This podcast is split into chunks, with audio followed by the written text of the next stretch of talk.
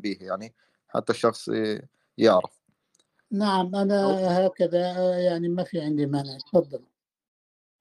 هناك نقطة أخرى يعني إحنا طبعا المداخلة أنا يعني مجموع مداخلات هتبقى 30 دقيقة وكذلك الدكتور تخنين يعني قد تزيد عدد المداخلات يعني لو قل الوقت مثلا صارت كل مداخلة ثلاث دقائق قد يقل تزيد يقل الوقت وتزيد عدد المداخلات بحيث لا يتجاوز كل منا النصف الساعة. هناك نقطة أخرى يعني بعد أن ينتهي الدكتور تخنين مثلا من مداخلتي أو بعد أن أنتهي من مداخلتي هناك بعض النقاط قد أريد أن أستوضحها أو يستوضحها الدكتور تخنين.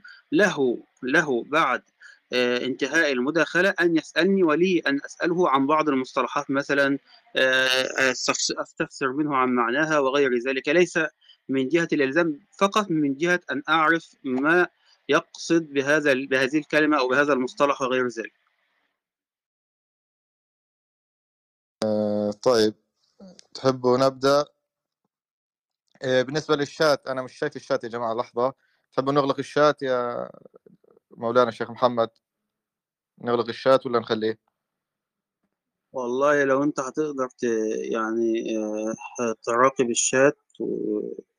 وتحذف التجاوز سواء تجاهي أو تجاه الدكتور تخنين فاتركه عادي لا إشكال.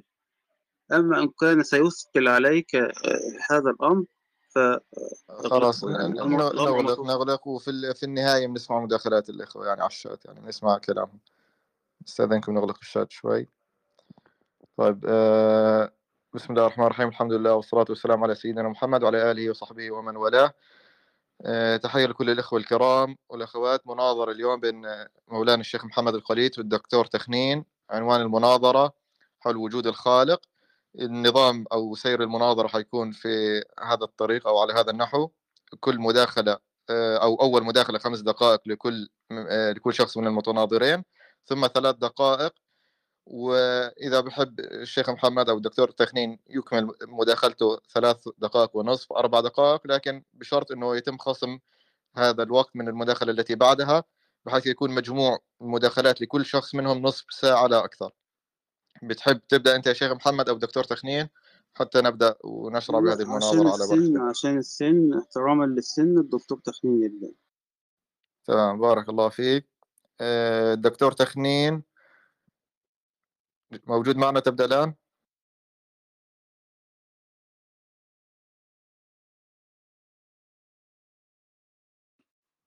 آه شوي ناحية تكنيكية أنا الموضوع وما أرجع أجيب الدفتر والقلم لأنه لازم أكتب حتى لا أزعج الناس الأفراد اللي حولي.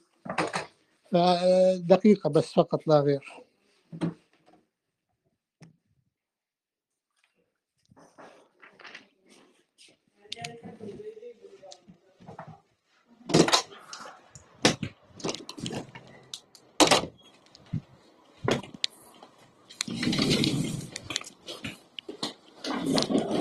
نعم أنا آسف يعني للتأخير قليلا.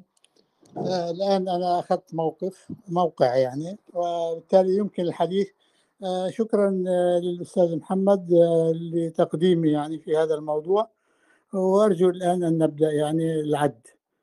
آه ما دام القضية شكرا. ما دام القضية المطروحة هي قضية وجود الذات العليا الإلهية أو كما يقال يعني الخالق أو الله فأنا أعتقد أنه أولا الموضوع ميتافيزيقي ولذلك السؤال المطروح دائما نحن نستدل على الأشياء عن طريق الرصد أو عن طريق التجربة في العالم الموضوعي. فهل فكرة الله يعني هي موضوعية أم أنها افتراضية؟ وإذا كانت افتراضية من أين جاءت الميتافيزيقا لتثبت أن هناك لها وجود يعني؟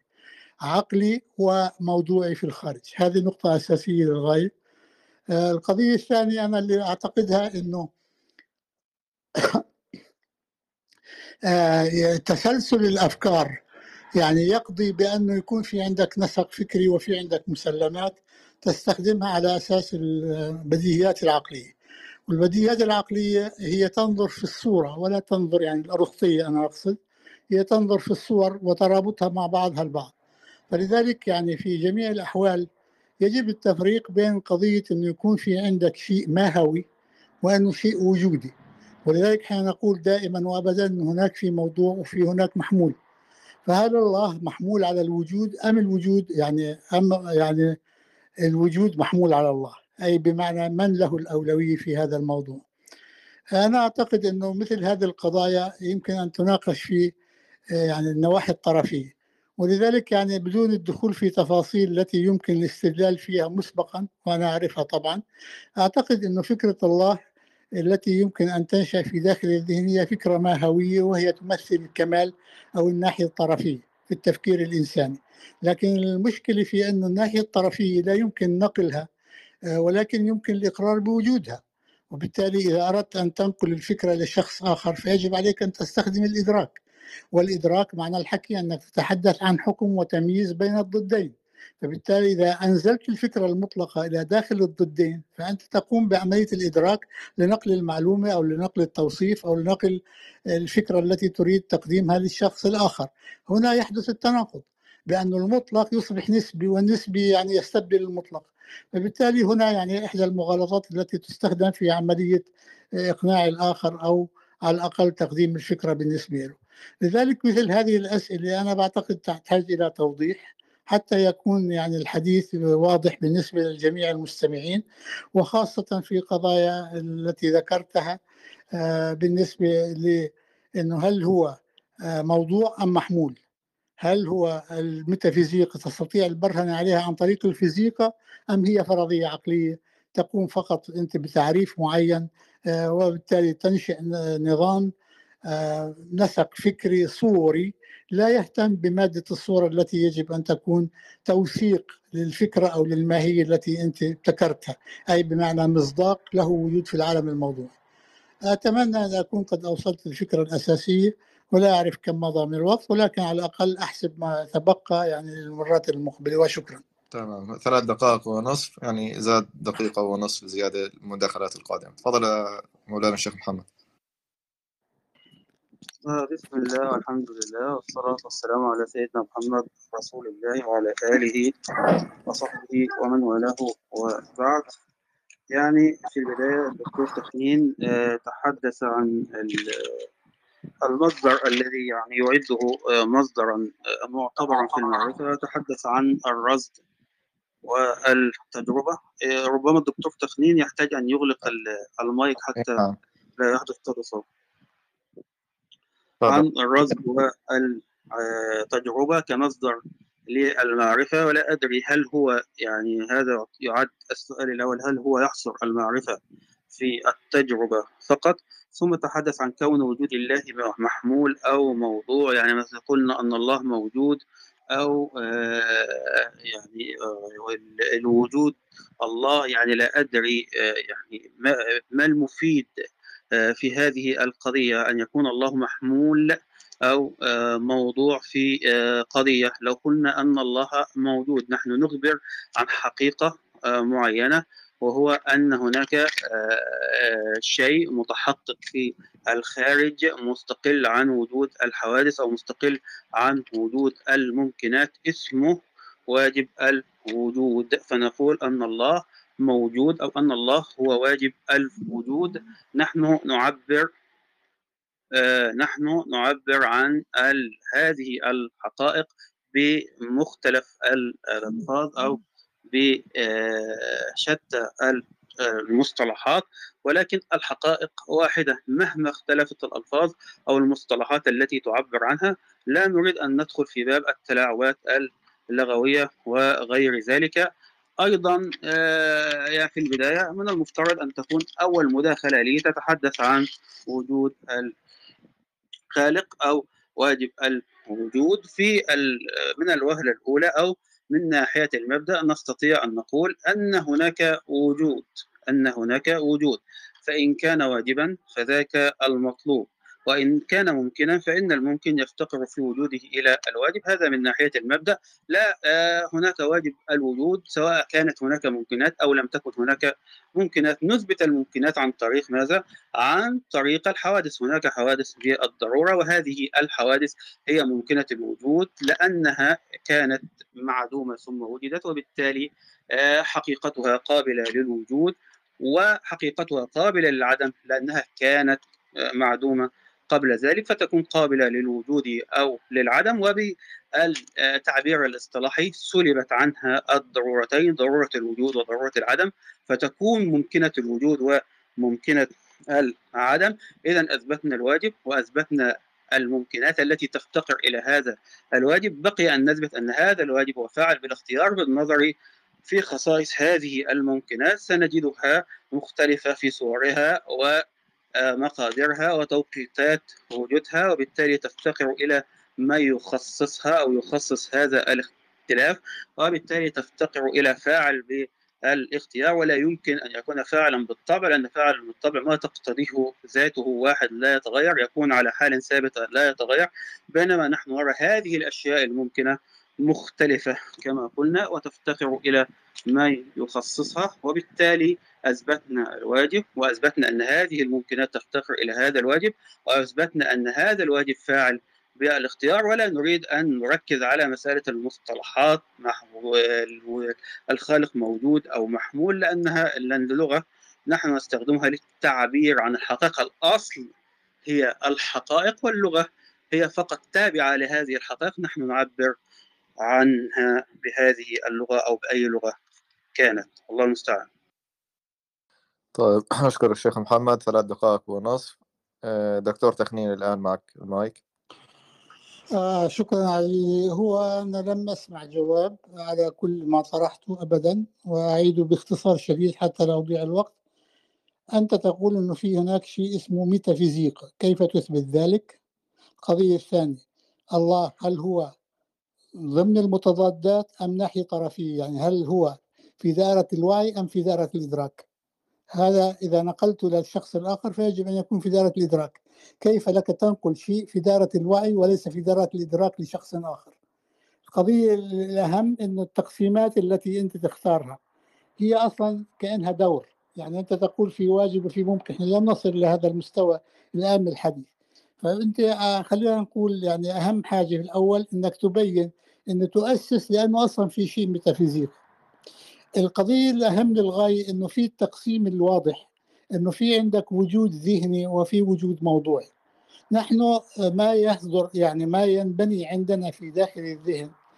هو في نهاية المطاف لا يمكن أن يكون إلا آتي من صور انعكاسية من العالم الموضوعي.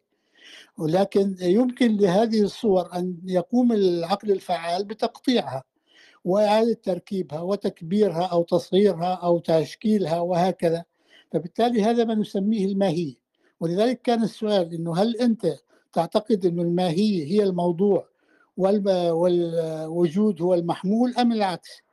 أنا أعتقد أنه مثل هذه الأجوبة مهمة حتى تضع النقاط على الحروف بالنسبة لقضية الاستدلال لأنه قضية الممكن حتى يحتاج إلى الزمن الذي أنت بدأت فيه وأنا لا أريد الخوض فيها لأنها تعتبر مرحلة ثانية. يعني لا يوجد ممكن تستطيع الإشارة إليه ولكن عندك تعريف عقلي للممكن الذي يمكن أن يتحقق عند مرور الزمن وتغير يعني وتحصيل المكان. لكن إحنا الآن لسنا في معرض آه، تفاصيل خلينا نقول آه، لمفاهيم عقلية موجودة آه، دون أن يكون في رجوع للعالم الموضوعي بالنسبة لها. إحنا عندنا بشكل واضح وصريح في المذهب المادي نقول بأنه العالم الموضوعي فيه أشياء كثيرة للغاية وهي تسمى يعني ال ال يعني ال ال الوجود الموضوعي. وفي عندنا آه، تمثل أو تصورات لهذا العالم نسميه العالم الذهني أو الوجود الذهني. إحنا آه، حتى نتحقق من أنها الصورة الموجودة عندنا في ال في ال يعني في الوجود الذهني لها مصداق في العالم الموضوعي يجب أن يكون في هناك تجربة. وهذه التجربة تبين أنه صحيح أنه المفهوم موجود ورغم افتقاره بالنسبة للأشياء الفردية يعني المفهوم الكرسي ليس هو كمال الكرسي لأن الكرسي له تخصيص أكثر من المفهوم. وبالتالي إحنا نقول في نهاية المطاف أنه المفاهيم والكليات التي يمكن أن نصل إليها في داخل الذهن هي تعبير عن الشيء المشترك في المجموعات التي نجمعها ونريد أن نجد الشيء المشترك فيها. فنصل إلى مفاهيم كلية نسميها الكليات التجريدية هذه الكليات التجريدية يمكن المفاضلة فيما بينها ولكنك لا تستطيع السؤال عنها بسؤال الأشياء الفردية. يعني لا يجوز لشخص يحترم تفكيره أن يأتي ويقول ما هو طول مفهوم الكرسي أو عرضه. لأنه هنا يعني هو لا يستطيع التفريق بين المفاهيم أو بين الكليات وبين الأشياء الفردية.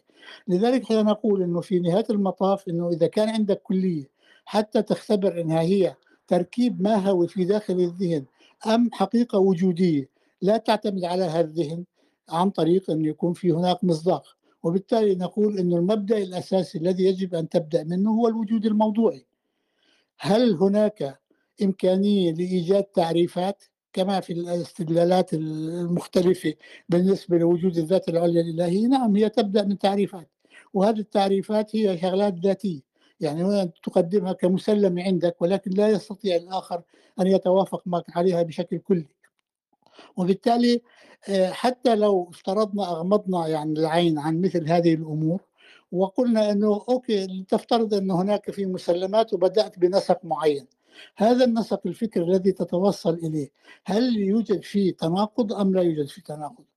كل الأدلة أو الاستدلالات أو الأنساق الفكرية التي يبشر بها المذهب العقلي يعني أو المذهب أو الفلسفة المثالية تؤدي إلى تناقض. هذا التناقض أهم ما فيه أنه يضع الماهية هي الأساس والوجود هو المحمول. وبالتالي كيف يمكن لإنسان يفكر بشكل منطقي أن يكون في هناك ماهية موجودة والوجود محمول عليها؟ هذه إحدى الأشياء التي تنتقد بالإضافة إلى قضايا مفهوم المطلق الذي لا يمكن أن يكون متحقق لأن النهايات الصغرى والنهايات الكبرى هي لها وجود ذهني ولكن لا يمكن أن يكون لها وجود حقيقي يعني في العالم الموضوعي. فأتمنى أنه يعني إرجاء الموضوع وإن كنت تريد الدخول في دليل الإمكان أو دليل الحدوث أو بشرط الحدوث أو بشطر الحدوث أو الدليل يعني الأدلة الأخرى مثل الدليل الأنطولوجي الذي يستخدم بشكل أو بآخر فممكن مناقشته وتبيان عواره يعني. لكن في الأساس أنا طرحت عدة أسئلة مهمة للغاية لتأسيس الأساس الذي يجب أن تنطلق عليه بالنسبة للميتافيزيقا التي أنت تطرحها. ولذلك أنتظر هذه الإجابة أمام يعني الجمع الذي يسمع هذه الغرفة وشكرا. تمام. أخذت ست دقائق فأطلت يعني شوي لكن طبعا حيتم الخصم من المداخلات القادمة. والشيخ محمد القريز الآن يحب يعقب آه، يحب يلتزم بالثلاث دقائق أو يزيد أنا ما حقاطع إذا بحب يزيد يتم الخصم من المداخلات التي بعدها. تفضل يا شيخ محمد. آه، في البداية أنا يعني هي المناظرة كما تعلمون هي عن وجود الخالق. الدكتور تخنين تحدث عن مسألة أصدقية الماهية للوجود والفلسفة. المثالية والثنائية المعروفة أو الصراع المعروف الصراع التاريخي المعروف بين الفلسفة المادية والمثالية أو المثالية والواقعية وغيرها. آه، طبعا آه، يعني الخوض في مسألة المسألة الأساسية في الفلسفة أيهما أسبق المادة؟ أم الفكرة أو المادة أو العقل أو العقل أو المادة أو المادة أو الوعي أو الوعي أو المادة؟ أعتقد أنها آه، لا تلزمنا في هذا المقام لأننا آه، لا نقول عندما نثبت وجود الخالق جل وعلا لا نقول أنه فكرة مجرد فكرة صدرت عنها هذه الموجودات ولا نقول أنه مجرد مادة صدرت عنها باقي آه، كانت سابقة لل الأفكار وغيرها أو للفكرة وغيرها وانعكاس ذلك على المعرفة بأن يكون الحس أو التجربة. أعتقد أن الدكتور تخنين يتبنى هذه الفلسفة المادية التي تقول أن المادة سابقة وأن في باب المعرفة أن الحس سابق على العقل ورأيته يتحدث كثيرا عن مسألة التجربة والرصد وكأنه يختزل هذه المعرفة في يختزل المعرفة في مسألة التجربة والرصد بينما التجربة والرصد لا يمكنها أن تقوم إلا على مبادئ عقلية قبلية سابقة على التجربة أو الرصد. مسألة أسبقية الماهية على الوجود نحن لا نقول أن الأشياء أو أن المفاهيم الذهنية أو أن الكليات الذهنية يعني سابقة على الكليات الذهنية لا نقول أنها سابقة على الجزئيات بل نحن من هذه الجزئيات ننتزع منها هذه كليات والماهية هي عبارة عن مفهوم ذهني هي ماهية ذهنية والأفكار الذهنية لا يمكن أن تكون أصلا مدخل لوجود الأشياء الواقعية بل الأشياء الواقعية هي الأصل في كليات معينة بما نسميها الكليات المكتسبة. بالنسبة للإنسان هناك بعض المفاهيم القبلية التي تعينه على التجربة وعلى الرصد وعلى المعرفة بشكل عام. نحن نقول أن باب المعرفة أو مصادر المعرفة بالنسبة إلينا يعني ثلاثة أو أكثر. كما نقول الرئيسية العقل التجربة الخبر. مسألة المثالية والواقعية. نحن نحن نقول أننا لسنا ملزمين ملزمين بها. لماذا؟ لأن الخالق عندنا هو وجوده متحقق في الخارج قابل للحس ولكن وجوده ليس وجودا مجردا عن الوعي. لا نسميه وعيا غير مجرد عن العلم أو عن الإدراك وبالتالي الثنائية بين ثنائية أو الصراع بين الفلسفة المادية والمثالية لا تلزمنا أصلا. نحن لا نقول أن الخالق هو مجرد فكرة صدرت عنها الموجودات ولا نقول أنه مادة مجردة عن الوعي أو الإدراك أو بالمعنى الأصح ليس مادة مجردة عن العلم وعن الإدراك أو عن السمع أو البصر وغيرها. ونقول أن وجوده موضوعي متحقق في الخارج ونستطيع أن نثبت ذلك عقليا بأن الخالق سبحانه وتعالى خلق خلقه ولا يمكن أن يكون خلقه داخل ذاته بل هو خارج ذاته أي مباين لذاته.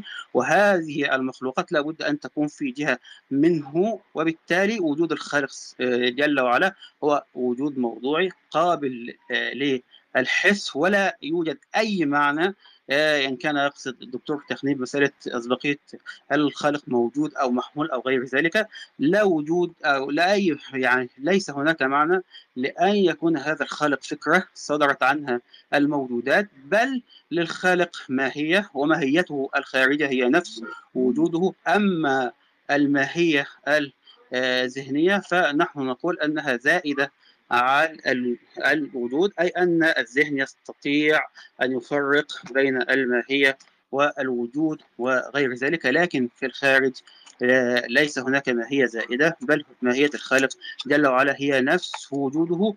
الآن نريد أن نركز في الدليل الذي نطرحه الآن. نحن نطرح أدلة عقلية تثبت وجود شيء متحقق في الخارج مباين لهذه الممكنات اسمه واجب الوجود. وهذا الشيء ليس مجرد فكرة أو ليس مجرد عقل أو ليس مجرد وعي بل هو وجود موضوعي متحقق في الخارج. ولكن هذا الوجود الموضوعي غير خال يعني لا يخلو من العلم أو من الإدراك ما يسميه الفلاسفة الوعي. وهذا يعني ما أريد أن أقوله في هذا الإطار. في البداية يعني أنا أريد طبعا أسأل الدكتور تخنين حتى يستقيم الحوار. أنا طرحت دليل هو للآن لم يعقب على هذا الدليل في موضوع الغرفة عن أدلة وجود الخالق جل وعلا. أسأله ما هي مصادر المعرفة المعتبرة لديك؟ هل أنت فقط تختزل الادراك أو في المعرفة؟ في مجال الرصد أو التجربة أن هناك مصادر أخرى حتى نستطيع أن نحدد الأمر. أنت تحدثت عن الميتافيزيقا أو الفيزيقا وغيرها وكأنك تحصر الأمر كما قلت في مادة فيزيائية أو شيء يعني خارج عن المادة الفيزيائية. وهذا الشيء هو مجرد فكرة وليس شيء متحقق في الخارج. أنا أؤكد أننا لسنا ملزمين بهذه الثنائية أو بهذا الصراع الذي أرى أنه عفى عليه الزمان. الله المستعان.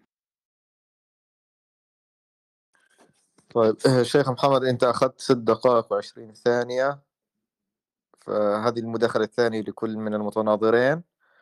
الآن آه تفضل بس لحظة أشغل الوقت. آه يعني الوقت تقريبا مضى عشر دقائق من النصف ساعة لكل شخص فتفضل يا دكتور. آه شكرا يا أخي تحياتي لكم مجددا لكل المستمعين. آه أنا بحاول أمشي على النقاط بشكل مختصر. آه، القضية الأساسية أنه في السؤال الوجودي هل هناك أسبقية منطقية للوعي على المادة أم للمادة على الوعي؟ أعتقد هو صلب الموضوع لأنه الوعي المطلق في الفلسفة أو الذات العليا الإلهية أو المتعالي هو تعبيرات عن أن هناك أسبقية منطقية غير مادية على المادة. وبالتالي يعني هذا صلب الموضوع الوجودي. آه، أنا لا أريد الدخول في تفاصيل ولكن يمكن افتراض أي منهما يعني. لكن في النسق الذي تستطيع بناؤه بعد ذلك أنا أعتقد أنه لا يمكن أن يكون إلا في تناقض. وما دام في تناقض معناها المسلمة التي بدأت فيها غير صحيحة.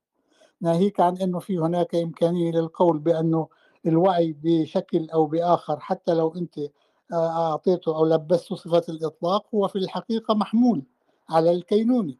أي بمعنى هو العلاقة التفاعلية بين الراصد وبين المرصود أو بين الذات المفكرة وبين العالم الموضوعي. فبالتالي هو عبارة عن صيرورة والصيرورة لا يمكن أن تكون طائرة بالهواء أي بمعنى بدون محمول يعني. آه بدون موضوع عفوا يعني محمول على لا شيء. فبالتالي واضح تماما أن القول بهناك أسبقية منطقية بهذا الشكل يجافي الصواب. القضية الثانية القول بأنه في هناك واجب الوجود وأنه له وجود موضوعي هذا ما هو مطلوب إثباته. يعني ما هو الدليل الذي تقوم بعمل نسق فكري لإثبات أنه في هناك واجب الوجود؟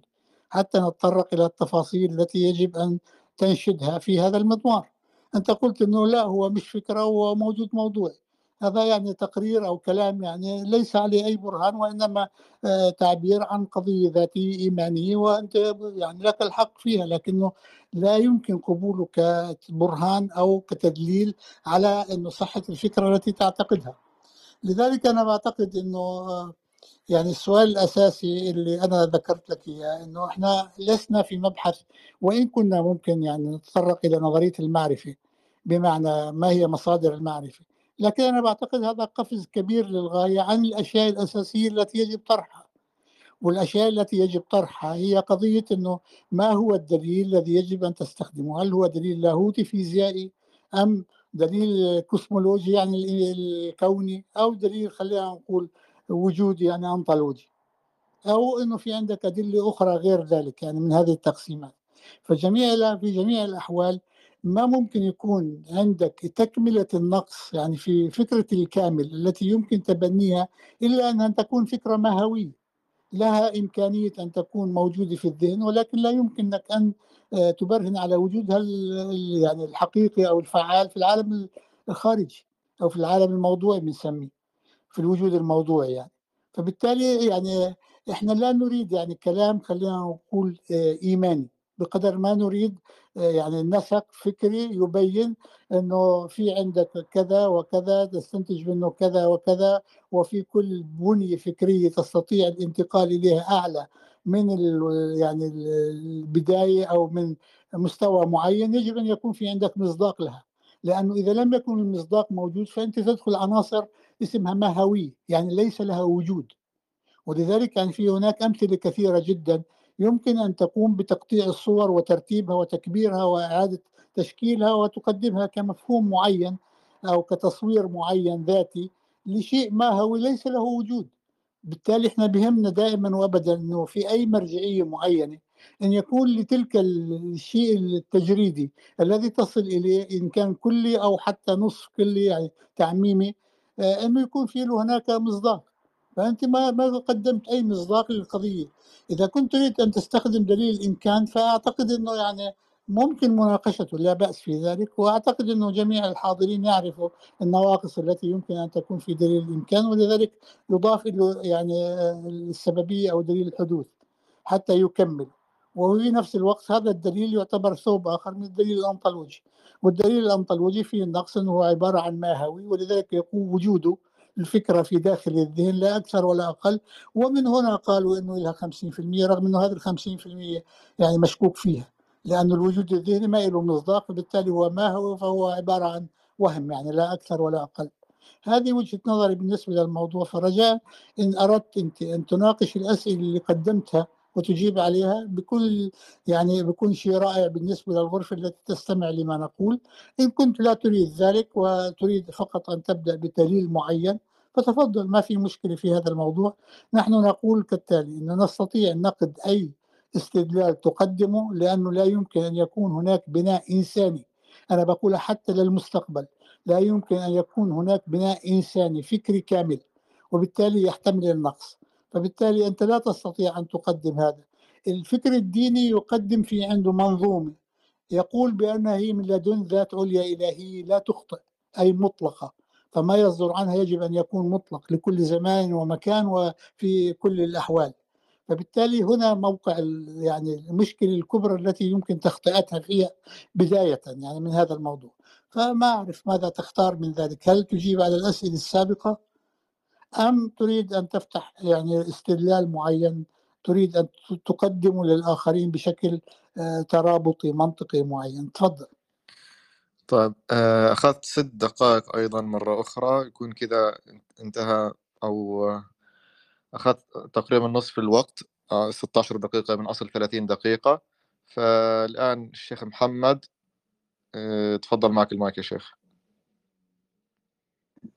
الله المستعان. والله يعني تعجب الدكتور تفنيل لا زال يغرد بعيدا عن السرب ولا زال يح يعني يحصر نفسه في إطار فلسفة معينة أو في إطار صراعات فلسفية معينة. نحن قلنا أننا في غنى عنها. أنا أثبتت وجود خالق بالأدلة خالق له وجود موضوعي متحقق في الخارج. ليس هذا الخالق هو مجرد فكرة. طبعا هو لم يجب عن سؤالي عن مصادر المعرفة لا أدري ما هي مصادر المعرفة الذي يعني يعني آه، هي معتبرة بالنسبة للدكتور آه، تخنين. لا نريد أن نحصر أنفسنا. أنا أجبت عن أسئلة هل الماهية سابقة أم أن الوجود هو السابق؟ وقلت أن وجود الخالق في أن ماهية الخالق الخارجية في الخارج هي نفس وجوده. أما بالنسبة للذهن فالذهن يستطيع أن يفصل أو يعزل الماهية عن الوجود كما يستطيع أن يعزل الذات عن الصفات كما يستطيع أن يعزل صفة عن صفة وغيرها. أنا أجبتك بكل صراحة وأنت الآن أنا طرحت دليلا بدليلا عقليا له مراحل آه، ثلاثة.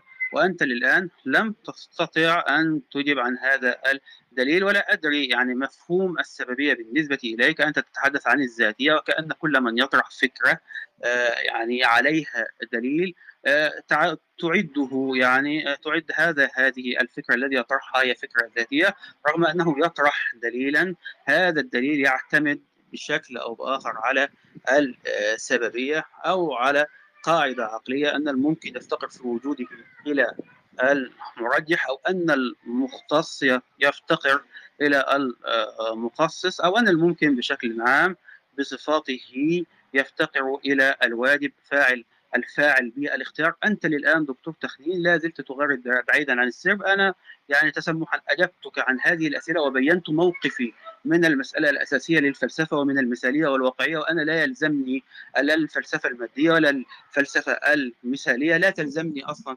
هذه ال آه لا تلزمني أصلا هذه الثنائية دكتور تخنين. نركز في أدلة وجود الخالق. إن كان لديك إشكال معين حول مفهوم السببية وتعتقد أن هذا المفهوم لا يمكننا أن نثبت به وجود الخالق فلنتناقش في هذا المفهوم. أراك تحصر المعرفة للآن في الرصد والتجربة. إن كان هناك مصدر آخر إن كان هناك آه، مصدر آخر أو لم يكن هناك مصادر أخرى فأرجو أن تجيب عن هذا الأمر ونركز على دليلنا. أنا طرحت دليلا عقليا لم أقل أن الله موجود وكفى. وتفضل دكتور تخلين آه، أنقذ هذه الفكرة. أنا طرحت دليلا إن كان هذا الدليل أنت تعترض عليه آه، بشكل أو بآخر. فتفضل آه، انقذ هذا الدليل. تريد أن تعترض على وجود الواجب. اعترض. تريد أن تعترض على أن الممكن يفتقر إلى الواجب. آه، اعترض دكتور تخنين أو أن المختص أو أن الاختصاص يفتقر آه، الاختصاص بشرط الحدوث يفتقر إلى المخصص تفضل دكتور تخنين أمامك هذه الخيارات لديك مشكلة مع السببية سواء كانت السببية المعرفية التي تجعلنا ننتقل من المقدمات إلى النتائج. تفضل قل أنا لدي مشكلة في السببية لأني يعني أرى أن كل هذا الأمر ينحصر في أنك لا ترى آه، أن السببية ضرورية مثلا. هذا ما فهمته كل ما أطرحه من هذه الأدلة تراها أدلة غير يعني ذاتية وأنا طرحت أدلة عقلية معتمدة على مقدمات ضرورية هي موضوعية لأنها تتجاوز كل فرد منا إلى الأفراد الآخرين. هي من المفترض أنها ضرورية عند كل عقل إنساني ويستطيع أن يجزم بها أو يضطر إلى اليقين الجازم بها.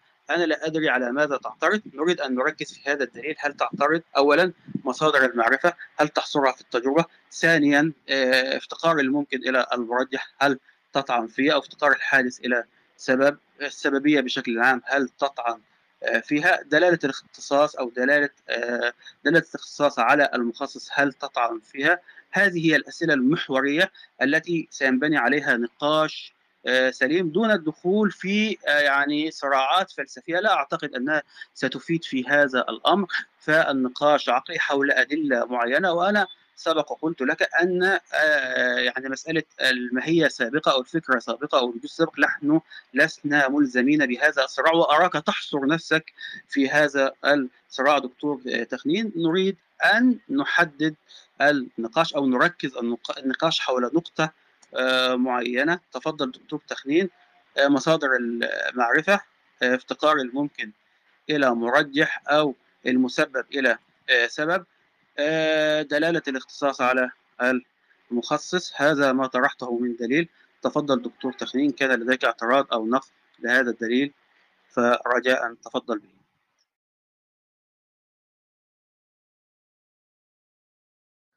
طيب الشيخ محمد أخذ ست دقائق. يكون كذا بعد ثلاث مداخلات لكل شخص يكون قضيتهم تقريبا 15 دقيقة إلى 16 دقيقة من وقتكم. يكون كذا انقضت نصف المناظرة ويبقى ربع ساعة لكل شخص يحب ينظمها أو يقسمها على ثلاث مداخلات أو على مداخلتين أو على أكثر كما يحب وكما يريد. أبدأ العد الآن. نعم. آه شكرا أخي المنظم. تحياتي لكم مجددا. أنا أريد أن أكرر بشكل مختصر شديد للغاية عدة نقاط لم يكن هناك أي إجابة ولا يستطيع أصلا أن يقدم يعني لم أسمع إجابة لا أعتقد يعني ذلك. أولا كيف تثبت أن الميتافيزيقا لها وجود موضوعي؟ اثنين هل الذات العليا الإلهية مطلقة أم نسبية؟ وإذا كانت مطلقة يعني نهايات طرفية تقر بوجودها هل تستطيع سحبها إلى دائرة الإدراك لنقل الفكرة إلى شخص آخر؟ وإذا نقلتها هل تفقد مطلقيتها أم لا؟ ثلاثة عملية البناء الذي يمكن أن يكون مستقى من تعريفات لفظية اعتبارية من العالم الموضوعي من أجل بناء نسق فكري يؤدي إلى الكمال لا يمكن أن يكون إلا محصورا في داخل الذهن وبالتالي طيب لا تستطيع البرهن عليه وجوديا. ولذلك هناك سؤال مهم للغاية بأنه ما هي هل الأسبقية للوجود أم للماهية أنا أعرف تماما إلا إذا كان في هناك شيء مغاير بأنه جميع الفلسفات المثالية تقول بشكل أو بآخر بأنه الأساس أو الموضوع هو الماهية والوجود هو محمول عليها وهذا من وجهة نظري خطأ كبير للغاية لا نقر به أبدا. القضية أنك أنت تقدم دليل ما سمعت. ما هو؟ أنت قلت أنه في ممكن وفي واجب. تعريف يعني. ما هو الممكن؟ الممكن هل هو موجود في شيء تستطيع أن تقول في ممكن؟ أم هو عبارة عن تعريف تقول أنه شيء يمكن أن يتحقق في الزمان والمكان بعد فترة معينة؟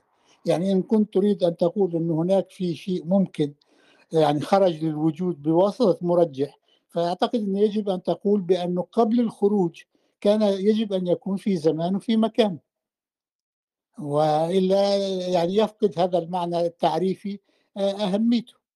القضية الثانية أنك تقول لي في مباشرة واجب ما أنت لازم تثبت أنه في واجب. يعني ما بيجي واحد يقول إنه في نقسم الأشياء في ممكن وفي واجب وبالتالي الممكن يحتاج إلى الواجب وهو المرجح لهذا الواجب حتى يصبح موجودا. هذا كلام إنشائي ليس عليه يعني ما في ترابط منطقي في القضية.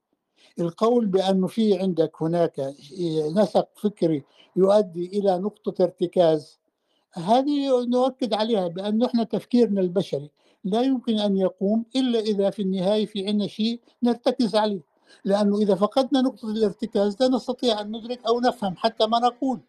ولذلك يعني كمثال إذا قلت لك كل ما في الوجود تضاعف مرتين أنا عمليا بنقول لك نقطة الارتكاز إلى خارج الوجود وهذا محال. فبالتالي لا تستطيع إثبات عكس ذلك. وبنفس الطريقة يمكن أن أقول لماذا حدث ذلك؟ لحكمة لا يعرفها إلا الله. كلام ما ملوش معنى يعني. يعني كأمثلة أنا آسف يعني إذا كان في مستمع ممكن يستأمن الموضوع ولكن هي عملية نقل لنقطة الارتكاز خلف يعني آه يعني زي ما تقول الوجود ولا يمكن أن يكون شيء خارج الوجود. ولذلك الأسئلة البسيطة التي أنت تريد أن يعني أنت تحولها يعني. هل على نظرية المعرفة الحديث أم على وجود الذات العليا الإلهية؟ إذا كنت تريد البحث في نظرية المعرفة فيمكن البحث. نحن نقول بأن نظرية المعرفة هي عبارة عن أساسها النقد. يعني إذا قدمت لي خبر أو قدمت لي تجربة أو يعني قمت لي بعملية رصد فيجب علي أن أستطيع أن أكرر ذلك. لكن ليس لمجرد أنه في هناك قول يجب علي أن أصدق. مثل إبريق راسل أو أنك تقول لي في هناك ميتافيزيقا أشياء كينونات لا أعرف عنها ويجب علي أن أصدقها. هذا كلام بعيد عن يعني النسق الفكري المترابط الذي يمكن البرهان عليه. ولذلك أنا بعيد مرة ثانية القضية مش قضية أنه ما هي أسس نظرية المعرفة. وإن كان هو السؤال المهم أنه السؤال الإبستمولوجيا ونظرية المعرفة يعتبر الركيز الثاني في أي مذهب فلسفي. بعد طبعا السؤال الوجودي اللي هو هل هناك أسبقية منطقية للوعي على المادة أم للمادة على الوعي؟ ولذلك يعني إذا أنت تريد أن تناقش دليل الإمكان دليل الإمكان الجميع يعرف يعني. وأنا أستطيع أن أقول لك يعني حتى النقد اللي وجهت لك إياه الآن هل تستطيع أن تشير لشيء ممكن بوجود واقع أم هو وجود اعتباري؟ يعني هو عبارة عن تعريف في ذهنك والتعريفات يعني أنت اخترقت اخترعت مسلمة بدأت تبني عليها بدون أن يكون لها أساس موضوعي. وبعد ذلك أنت قلت أصلا في لازم يكون واجب وأنت أصلا لازم تثبت أنه في واجب. يعني أنت عمليا تقوم بدور. أنت تقول أنه في ممكن وفي واجب. مين قال لك أنه في واجب وفي ممكن؟ أنت يجب أن تثبت أنه أولا في ممكن وأنه في هناك تصل بالتسلسل المنطقي حتى يكون في واجب. وأنا قلت لك في بداية السؤال إيه الواجب الذي تقول عنه هو ميتافيزيقي هو أصلا في دائرة الوعي يعني في دائرة الوعي وليس في دائرة الإدراك هو عبارة عن فكرة في داخل الذهن وليس له وجود موضوعي. هو عبارة عن مطلق والمطلقات لا لا يمكن لها أن يكون وجود حقيقي فعلي هي وجود ذهني. وبالتالي عليك أن تجيب على هذه الأسئلة تفندها بالأساس. أنا يعني لا أريد أن أكرر نفسي عدة مرات ولكن لم أسمع إجابة. يعني يحكم المستمع حول هذا المواضيع لأنها مواضيع مهمة للغاية ترسل أساس لعملية التفكير المنطقي بالنسبة للنسق الفكري الذي تريد أن تطرحه. أما قضية أنك تقول لي السببية فإحنا معروف تماما أنه حتى في هناك بعض الانتقادات والخلافات حول هذا الموضوع سواء كانت السببية استنباطية ولا استقرائية هل هناك سنخية أم لا توجد سنخية بين العلة والمعلول؟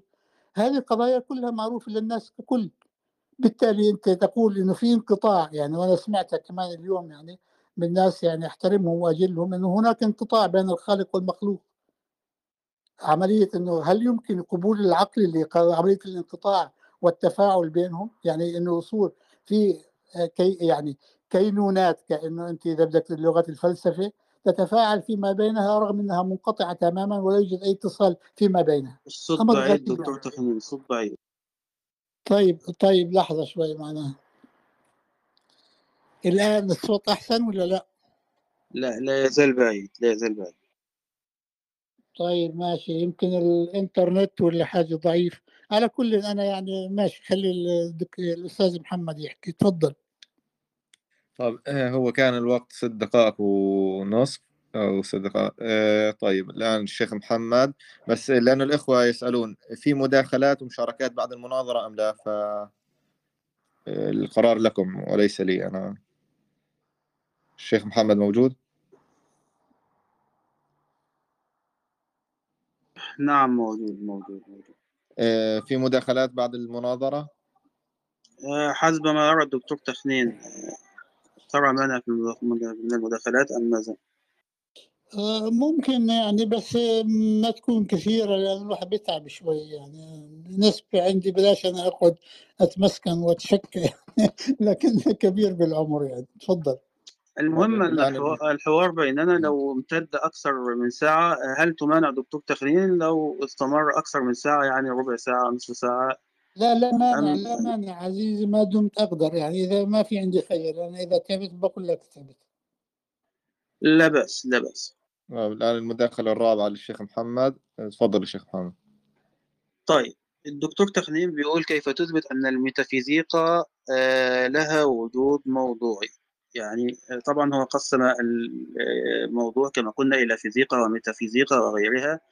آه، وده طبعا نابع أو نتاج يعني حصر الموجودات في المادة الفيزيائية أو الفكرة السابقه على هذه المادة ويقع في نفس الثنائية التي قلت مرارا أننا لسنا ملزمين بها. آه، ولو سلمنا جدلا أن الميتافيزيقا ويقصد بها ما هو خارج هذه المادة الفيزيائية. أنا أثبت يا إخوة مرارا وتكرارا أن هذا الخالق هو خارج هذه المادة الفيزيائية مباين عنها. له وجود موضوعي قابل للحسة ويشار إليه قلت ذلك مرارا وليس مجرد فكرة أثبت ذلك بالأدلة طرحت دليل الإمكان.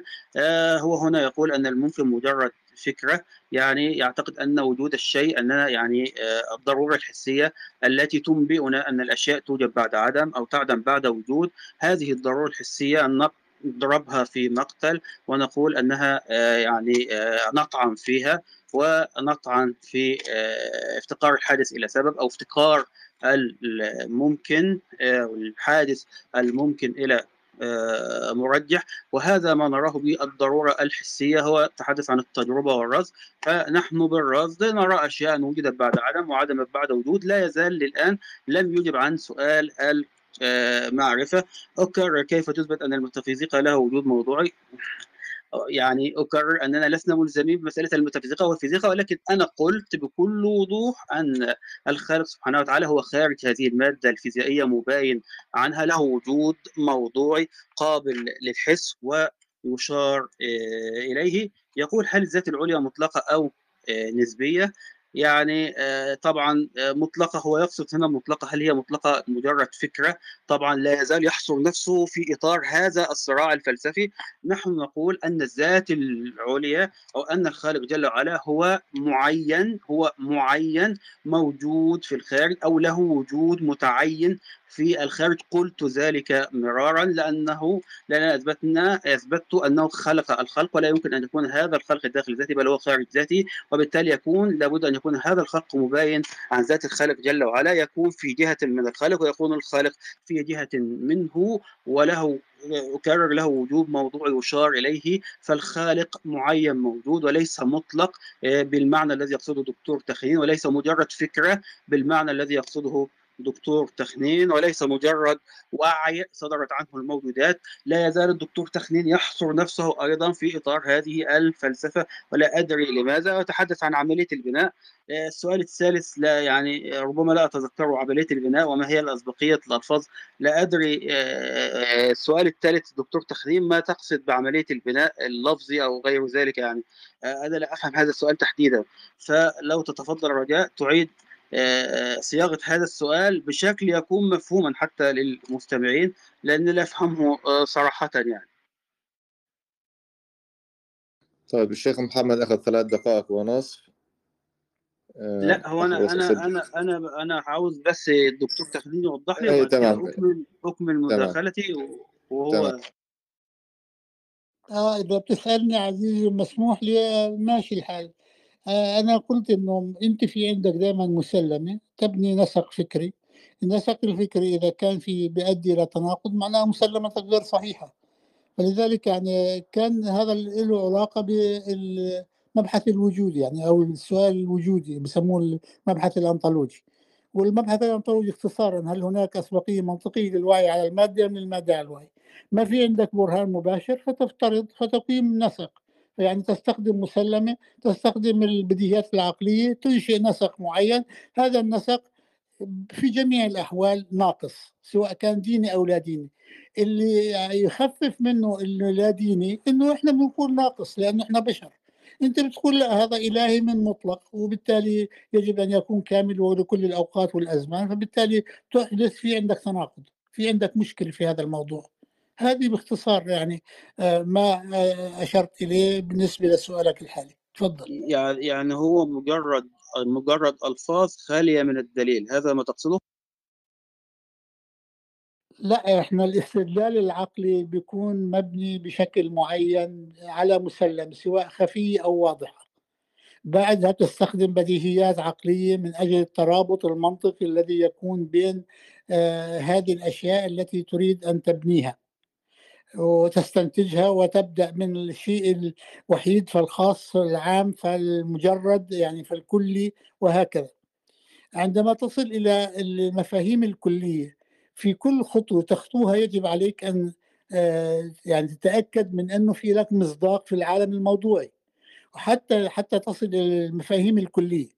رغم أنه المفاهيم الكلية أو بسميها الكليات التجريدية أو الكليات المنطقية الكبرى هي للتفاضليه فيما بينها ولكن لا تستطيع السؤال عن أسئلة الجواهر الفردية لها. يعني واحد يجي يقول لك المادة هل هي حادثة أم آه، أزلية؟ هذا السؤال ليس للكليات التجريدية.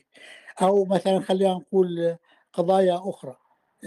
تسأل عن مفهوم الكرسي هل له طول مفهوم الكرسي أو عرض؟ هذا يعني سؤال ليس له معنى أيضا. ولذلك أنا كنت أقول يعني وبركزها هي النقطة الجوهرية كالتالي. الميتافيزيقا التي لا تستطيع الإجابة عنها بجواب أحادي هي كلام فارغ. وبالتالي المذهب العقلي لا يمكن أن يقدم لك شيء قطعي وهو لذلك مذهب فارغ من وجهة نظري. طيب ما هي مخاطره؟ هو يلهيك في 90% من تفكيرك الذاتي كأنك بتحوص في داخلك طيب ولا تنتبه لتغيير العالم. طيب دكتور تخلين دي مش مداخلة أنا كنت بسألك سؤال. طيب أنا طرحتك يعني تتحدث نعتبرها مداخلة أم ماذا يعني؟ أنا كنت بسألك سؤال أستوضح منك يعني. آآ آآ طيب أنت الآن ترى أنني مثلا طرحت دليلا هذا هذا الدليل يعني آه، لا يعتمد على البديهيات مثلا يعني أنا لم لم أعتمد على البديهيات في طرحي لهذا الدليل أم ماذا؟ نريد حتى بس يعني يعني يعرف الإخوة المستمعين ماذا آه، يقفون يعني أو يعني إلى إلى عن ماذا نتكلم. يعني أنا طرحت دليلا عقليا هذا الدليل يعتمد على البديهيات التي تتحدث عنها وهذه البديهيات من المفترض أننا متفقين عليها. ورغم أنني للآن يعني لم أسمع منك إجابة حول مصادر المعرفة. يعني أراك يعني تغرد بعيدا عن السر بتقول نظرية المعرفة الابستمولوجيه مش عارف إيه ولم تحدد لي للآن ما هو المصدر المعتبر.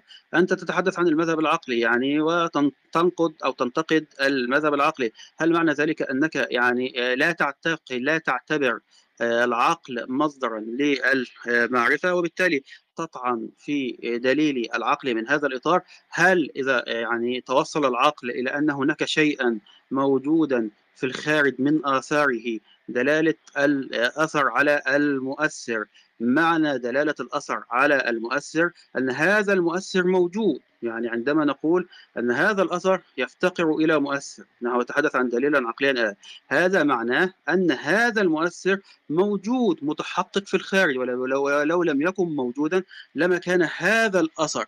فهل هذه الدلالة أنت تطعن فيها وتقول مثلا هي مجرد ألفاظ خاوية عن الأدلة أو غير ذلك أو مجرد أنساق فكرية معينة؟ أنا أتحدث عن دليلا عقليا يخبرني أن هناك شيء له وجود حقيقي في الخارج. دلالة أثر على مؤثر. دلالة حادث أنا أراه وجد بعد عدم أراه مفتقرا إلى المحدث أو دلالة الممكن الذي أراه مفتقرا إلى الواجب المتحقق في الخارج الذي له وجود حقيقي موجود في الخارج. كل ما تتحدث عنه دكتور تخنين أنت لا زلت تحصر نفسك في هذه الثنائية الذي أراها يعني ثنائية فارغة أو صراعا فارغا لأننا لسنا ملزمين أصلا. إن لم أكن مثاليا أكون ماديا أو إن لم أكن ماديا أكون آه، مثاليا ثم نتحدث عن الخلق كفكرة أو ككلية أو كشيء مطلق ليس له وجود حقيقي. لا أنا تحدثت مرارا منذ بداية المداخلة إلى الآن أن وجود الخالق هو وجود حقيقي موضوعي متحقق في الخارج وأننا عندما نعبر عن هذه الحقائق بالأدلة التي نصيغها في ألفاظ فهي تابعة لهذه الحقائق المتحققة الموجودة في الخارج وليست هذه الحقائق تابعة للألفاظ التي نتناول بها هذه الأدلة. فرق كبير. الحقائق الألفاظ التي تعبر عن الأدلة هي تابعة. لماذا؟ هي تابعة أصلا للحقائق الموجودة في الخارج وليس وليست الحقائق هي تابعة لهذه الألفاظ التي نتحدث بها أو نستدل بها على أو نصيغ بها الأدلة على وجود هذه الحقائق فأرجو دكتور تخنين أن نكثف نقاشنا حول الدليل. يعني أنا للآن أنت تقول أنت لم تطرح شيء. أنا في بداية المناظرة أو المداخلة لي طرحت دليلا واضحا. دلالة الأثر على المؤثر. أنا لم يعني عندما سألتك عن السببية لم أرى إجابة واضحة. أنت يعني بما بدا لي من يعني معذرة من تهربك من الإجابة عن هذا السؤال أنك تنفي مثلا العقل أو تنفي قدرة العقل على الاستدلال وبالتالي نطعن في كل العلوم التجريبية والعلوم الإنسانية ونطعن في كل المعارف التي توصلنا إليها عن طريق العقل حتى التجربة والرز. هو خاضع أصلا لمبادئ عقلية. لا بد أن تكون هناك مبادئ عقلية هي قبلية أو تسبق التجربة حتى نستطيع حتى يعني تقوم هذه التجربة أو حتى يقوم هذا الرد لو لم يكن قانون الهوية مركوزا في عقلي. لما استطعت أن أميز بين الأشياء الموجودة في الخارج لو لم يكن قانون التناقض موجودا في عقلي وفي عقل كل إنسان لما استطعت بين التمييز بين الأشياء فقانون الهوية مثلا يخبرني أن الشيء هو نفسه. التناقض لا يكون غيره. لا يمكنني التمييز بين الأشياء أو بين الظواهر أو بين جزئيات الظواهر المعينة حتى أحدد ما هو سبب هذه الظواهر لنأتي إلى السببية. العلوم التجريبية قائمة على السببية والسببية معناها دلالة المسبب على السبب أو دلالة الأثر على المؤثر أو دلالة الحادث على المحدث سميها ما شئت. نحن نتحدث في بديهيات دكتور تخنين الأمور واضحة. لماذا تريد أن تعقد هذه الأمور؟ وتتحدث عن فلسفات أصلا كما قلت هو صراع فلسفي بائس يعني انتهى منذ أمد يعني. لماذا تجرنا إلى هذا الصراع؟ أجبتك عن الأسئلة مرارا. الخالق ليس فكرة. الخالق مباين للمادة الفيزيائية. هو هو الذي خلق هذه الماده الفيزيائية وهو في جهة منها وهو وجود حقيقي موضوعي وهو معين ليس مطلق بمعنى أنه فكرة موجوده فقط في الخارج وغير ذلك. أنا أجبتك أنت الآن لم تجبني عن مصادر المعرفة لم تجبني عن السببية لم ترد على دليلي وأنا أرى هذا انقطاعا حقيقه. أنت للآن لم تستطع أن تنقد الدليل الذي طرحته وطرحته بطريقة عبارة عن مرحلة مرحلة أولى إثبات الواجب مرحلة ثانية أن هناك ممكنات ان لا تفتقر الواجب مرحلة ثالثة أن هناك اختصاص وأن هذا الاختصاص لابد له من مخصص وغير ذلك. أنت للآن دكتور تخنيل للأسف الشديد تغرد بعيدا عن السر ولم تستطيع أن تنقد أي شيء ولم تستطع أيضا أن تجب عن الأسئلة بينما أنا أجبت بشكل واضح عن هذه الأسئلة حتى من بداية النقاش في إطار طرحي لهذا الدليل بهذا الشكل والله المستعان. طيب شيخ محمد أنت أخذت ست دقائق فأنا سجلت الوقت وسجلت المشاركة اللي حصلت المقاطعة اللي هي دقيقة ثلاث دقائق فالآن بتحبوا إنه نكمل زي ما إحنا بتحبوا مداولة فاللي بتريدوه بنكمل عزيزي وحتى يخلص الوقت يعني ممكن إضافة وقت إذا كان يعني لابد أو ضروري لذلك يعني ما في مشكلة. طيب تمام. أه تقريبا باقي لكل شخص مداخلة أو مداخلتين يعني حسب كيف تحب تقسم الوقت لأنه باقي سبع دقائق إلى ثمان دقائق لكل شخص فبتحبوا تقسموا مع مداخلتين أو على أكثر من مداخلة اللي بتحبوه فبدأ العد الآن. طيب شكرا. أنا بحاول قدر الإمكان بسرعة يعني. أنا أعتقد أنه القضايا اللي طرحت بعمق يعني لم يكن هناك إجابة عليها. اثنين أنه إذا كان تم تقديم دليل الحدوث أو دليل الإمكان مع دليل الحدوث يعني دمج السببية معه فلم يكن واضحا بالنسبة للمستمع رغم أنه معروف يعني في الأدبيات الفكرية مثل هذا الاستدلال. آه سواء كان من غربيين أو من يعني مفكرين إسلاميين.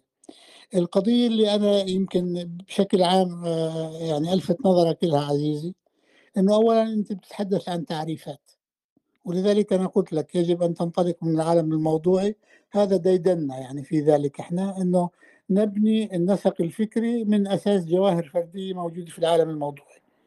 اثنين أنه أنت عندما تصل إلى النهاية الطرفية للاستدلال أنت تريد أن يكون من بعد عدم كما تقول يعني يعني إيجاد من بعد عدم. وأنا أعترف وأقر بأنه مثل هذا أمر شائك. آه، هنا قبل ذلك يعني العدم هو عبارة عن مفهوم آه، يعني وهمي. يعني لا يمكن أن يتحقق بشكل فعلي. هو عبارة عن فكرة في الذهن آه، سلبية للوجود لا أكثر ولا أقل. بالتالي استخدامها في أي نطاق أنا بعتبره ضعف شديد للغاية وخاصة في عمليات الاستدلال. القضية الثانية أنه القضية أنه ما دام في الإله موجود فما في عدم أصلا. يعني كيف تقول من بعد عدم؟ ما هو الله موجود في التفكير المثالي عندك يعني أو الديني يعني. فهذا نقطة. النقطة الثانية أنه إذا كنت أنت تريد دمج السببية إحنا لا نقر بأنه لا يحدث في سببية ولكن نقر بأنه يجب أن تكون في سنخية. أي لا يجب أن يكون هناك انقطاع. وهذا معروف إذا كنت أنت عمليا تقوم بعملية القياس من مشاهداتك ورصدك في العالم الموضوعي. وبالتالي كل الأشياء التي يمكن التوصل إليها ككليات نهائية في التفكير الإنساني هي مبنية على استنتاجات آه، ناتجة عن ملاحظات ورصد وتجارب موجودة في العالم الموضوعي. فلذلك يعني القول بأنه في هناك قياس تكبيري بالنسبة للقضايا التي توصلك إلى كليات يعني مثل كلية الكامل لأن الله لا تستطيع القول عنه بأنه في عنده نقص في أي شيء معين ويجب أن يكون منزه عن كل الأشياء فهو الكمال بحد ذاته وهذه الفكرة صحيحة عقليا ولكنها غير ممكنة فعليا. ولذلك أنا دائما بسألك بقول لك أنه تنتبه لقضايا أنه السببية تقول بأنه يجب أن يكون في هناك تماثل أو تشارك أو سنخية. مهما كانت درجتها قليلة للغاية ولكن بين السبب وبين النتيجة. لأنه إذا كان في انقطاع كامل فلا يمكن أن يحدث التفاعل أو الصيرورة التي نتحدث عنها. هذا مذهبنا. إذا كان عندك شيء آخر فأنت حر في ذلك. ولذلك إحنا ننتقد مثل هذا الطرح. القضية الثانية أنه لا أحد يستخدم العدم ولكن يبقى معناها السؤال المنطقي من أي شيء أعتقد أن الإجابة كانت واضحة عند كثير من الفلاسفة. أشهرهم يمكن ابن رشد عندما قال بقدم العالم أي بمعنى أنه لا يمكن أن يكون الله خلق من ذاته ولا من لا شيء وإنما كان العالم موجود قديم ولكن في اعتماد بين العالم وبينه. أنا لا يعني لا أمثل هذا الرأي ولكن على الأقل أبين لك أنه أنت تواجه مشكلة في مثل هذا الموضوع عندما تحاول استخدام مثل هذا المنطق. القضية الثانية المهمة أن السببية تدلك على أنه في سبب بس لا تستطيع أن تقول بأن الشاهد دليل على غائب. يعني هذا دليل لفظي فقط. عندما أقول أنا لا أعرف ولكن متأكد من عملية تأثير لكن هذا التأثير تعطيه كل الصفات التي يمكن تنسبها لهذا الخالق.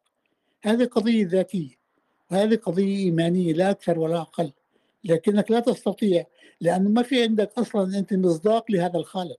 هي فكرة والفكرة المطلقة لا يمكن أن تت... يعني لا يمكن أن تكون موضوعية لا يمكن أن تتحقق في عالم الموضوع إن أردت أن تتحقق فيجب أن تتحقق من ناحية التفكير في الإنسان. فالله في نهاية المطاف إذا كان كفكرة كفكر مطلق يعني ممكن تشير أن الإنسان هو المصداق له يعني وبالتالي هي فكرة في داخل الذهن لها مصداق التفكير الإنساني. في أرقى ما يمكن أن يكون بالنسبة لأنواع التفكير إن وجدت عند الأشياء الأخرى التي يمكن أن يكون لها تفكير. أما أن تعتقد بأن هذه الفكرة المطلقة لها وجود فهذه ما أعتقد أنه لا يجانب يعني يجانب الصواب ولا ولا يمكن تحققه في العالم الموضوعي هذه أهم الانتقادات اللي يمكن أن توجه لما يمكن أن تريد أن تطرحه ورغم أنه ما في كان اتساق في طرح دليل الإمكان ودليل الحدوث يعني إضافته كما هو معتاد عليه يعني. ما أعرف أنت قصدت ذلك باختصار أم شيء آخر؟ تحياتي لكم. هذه أهم الانتقادات حول هذا الموضوع وشكرا.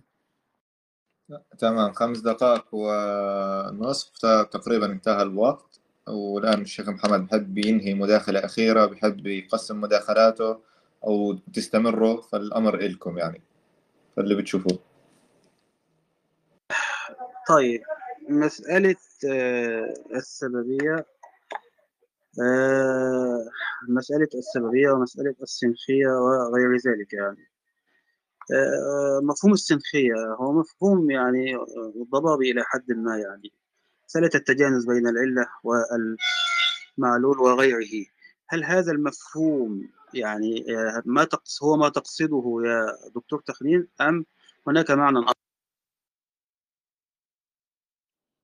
السنخية اشتراك العل والمعلول في شيء ما على الأقل مهما كان صغير ولا يمكن أن يكون بينهما انقطاع. يجب أن يكون في نوع من الاتصال. هذا ما هو أقصده. ماشي ليس هناك انقطاع. يعني هناك علة آه، مادية مثلا.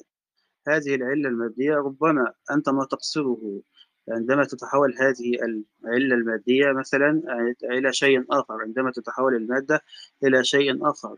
ربما تقول أن مكونات الشيء لا تزال موجودة في الشيء هذا بالنسبة للعلة المادية. ولكن عندما نتحدث عن العلة الفاعلية أو العلة الفاعلة فكيف نتحدث عن اتصال أو انقطاع؟ إن كنت تقصد بالاتصال أن أن الأثر يكون عقب التأثير فأنا أقول به إن كنت تريد أن تقول أن هناك قدر مشترك بين المعلول والعلة وهذا القدر المشترك مثلا أدناه هو الوجود أن العلة موجودة والمعلول موجود. إذا أردت بالسنخية هذا فهناك سنخية بين العلة والمعلول فالمعلول موجود والعلة موجودة وبالتالي لا يمكننا أن نطعن في هذا الأمر أو في هذا المفهوم مفهوم السببية. ثم أنا أريد أن أتحدث هنا مفهوم السببية. هل مفهوم السببية متضمن لما يسمى بالسنخية؟ يعني هل مفهوم السببية مثلا نفسه؟ عندما نقول أن السببية هي العلاقة التي تربط بين السبب والمسبب أو أن السببية هي آه، معناها أن لكل مسبب سبب أو لكل حادث سبب. هل مفهوم السنخية هذا متضمن أو يتضمنه مفهوم السببية لا أراه يتضمنه. كذلك مفهوم الزمان والمكان لا بعد قليل. سيقال أن السببية تحتاج تفتقر إلى زمان ومكان وغير ذلك. بينما هذا المفهوم الذي اسمه اللي هو مفهوم السببية غير متضمن لما يسمى الزمان والمكان. السببية معناها لكل مسبب سبب. أينما كان هناك مسببا فلا بد أن يكون له آه، سبب. آه، أنت تتحدث عن الممكن آه، كأنه مفهوم ذهني يعني أو تتحدث عن الحوادث كأنها مفهوم ذهني. وبالتالي أنت يعني إذا سمينا هذه الأشياء المتحققه في الخارج بأسماء مثلا أو عبرنا عنها بألفاظ فهذه الأشياء مجرد مفاهيم ذهنية. يعني عندما نقول أن الإنسان هو إنسان تقول أن الإنسان هذا مفهوم آه، ذهني وليس هناك آه، إنسان موجود في الخارج ليس هناك زايد أو عمرو أو محمد أو غيره. يعني ليس لهذا المفهوم الذهني أصلا مصداق. نحن عندما نتحدث عن مفهوم ذهني معين نقول أن له مصداق خارجي. يعني ونحن نثبت أن لهذا المفهوم أصلا مصداق خارجي عندما نتحدث عن مفهوم الخالق. تحدثنا عنه في البداية وقلنا أننا نثبت أن هذا المفهوم له تحقق هذا المفهوم يعني له مصداق خارجي وهذا المصداق الخارجي هو متحقق موجود في الخارج هذا المصداق موجود في الخارج. نعبر بهذا يعني ننتقل من هذه النقطة إلى هذه النقطة عن طريق ماذا؟ عن طريق دليل آه، عقلي. يعني مسألة آه، أيضا تحدثت أنت عن ابن رشد وقدم آه، العالم. ابن رشد يثبت وجود الخالق ولكن عنده أو يعني ربما هو ليس واضحا في هذا الأمر ك ابن سينا والفارابي وغيرهما ولكنه يثبت وجود واجب الوجود وأن هذا العالم رغم أنه قديم إلا أنه ممكن يفتقر في وجوده إلى الواجب. إن كنت تريد أن تثبت أن هناك واجب للوجود له صفات كما آه، هي عند ابن رشد وأن هذا العالم وأن هذا العالم هو ممكن ولكن آه، ممكن آه، قديم يعني كما أثبته ابن سينا وغيره. فتفضل قل أنا أثبت وجود الواجب وأثبت أن هذا العالم صدر عنه آه، صدر عنه آه، أو أن هذا العالم معلول لهذه العلة الموجبة بالذات آه، الذي نسميها الواجب. ابن رشد يثبت وجود الخالق ولكنه يقول أن هذا الخالق صدر عنه معلول قديم وغير ذلك. أتعجب كذلك من مسألة سابقة يعني نسيت أن أتحدث عنها في المداخلة السابقة عن مسألة يعني هل الخالق خارج الوجود؟ وكأن الوجود وكأن يعني وكأن الأشياء تنقسم إلى وجود وعدم أو كأن الأمور أو المفاهيم تنقسم إلى وجود وعدم وهناك ثالث لهما. يعني الثالث مرفوع أصلا يعني يعني سبحان الله يعني هناك وجود. عندما تقول هل الخلق خارج الوجود هل الخلق معدوم؟ فليس إلا الوجود والعدم. فلا يمكن أن يعني الخالق إما أن يكون موجودا وإما أن يكون معدوما. نحن نثبت أنه موجودا لا ثالث بينهما. يعني ولا رابع أيضا. يعني لا نقول مثلا أن الخالق لا موجود ولا آه ولا معدوم ولا نقول هو موجود ومعدوم في نفس الوقت. فلا نثبت النقيضين ولا نرفع النقيضين فليس إلا الوجود والعدم. لا أدري يعني إلى أي درجة بلغت بنا السفسطة حتى نقول هل الخالق خارج الوجود؟ هي في يعني في يعني أدنى العبارات أو أخف العبارات هي مجرد سفسطه يعني إلا إذا كنت تقصد الوجود الفيزيائي ونحن نقول أن الخالق مستقل عن الوجود الفيزيائي مبين للوجود الفيزيائي. هنا لابد أن تحدد لأن الوجود كمفهوم أو ككلية موجودة في الذهن ينقسم إلى وجود واجب وإلى وجود ممكن. الوجود الواجب له مصداق في الخارج يعني ليس إلا هذا له مصداق في الخارج هو الخالق جل وعلا واجب الوجود الفاعل بالاختيار الذي أثبتناه بالدليل وهناك الوجود الممكن ومصادقه هذه الممكنات التي نشاهدها يوميا وأثبتنا وجودها وأثبتنا افتقارها إلى إلى الواجب.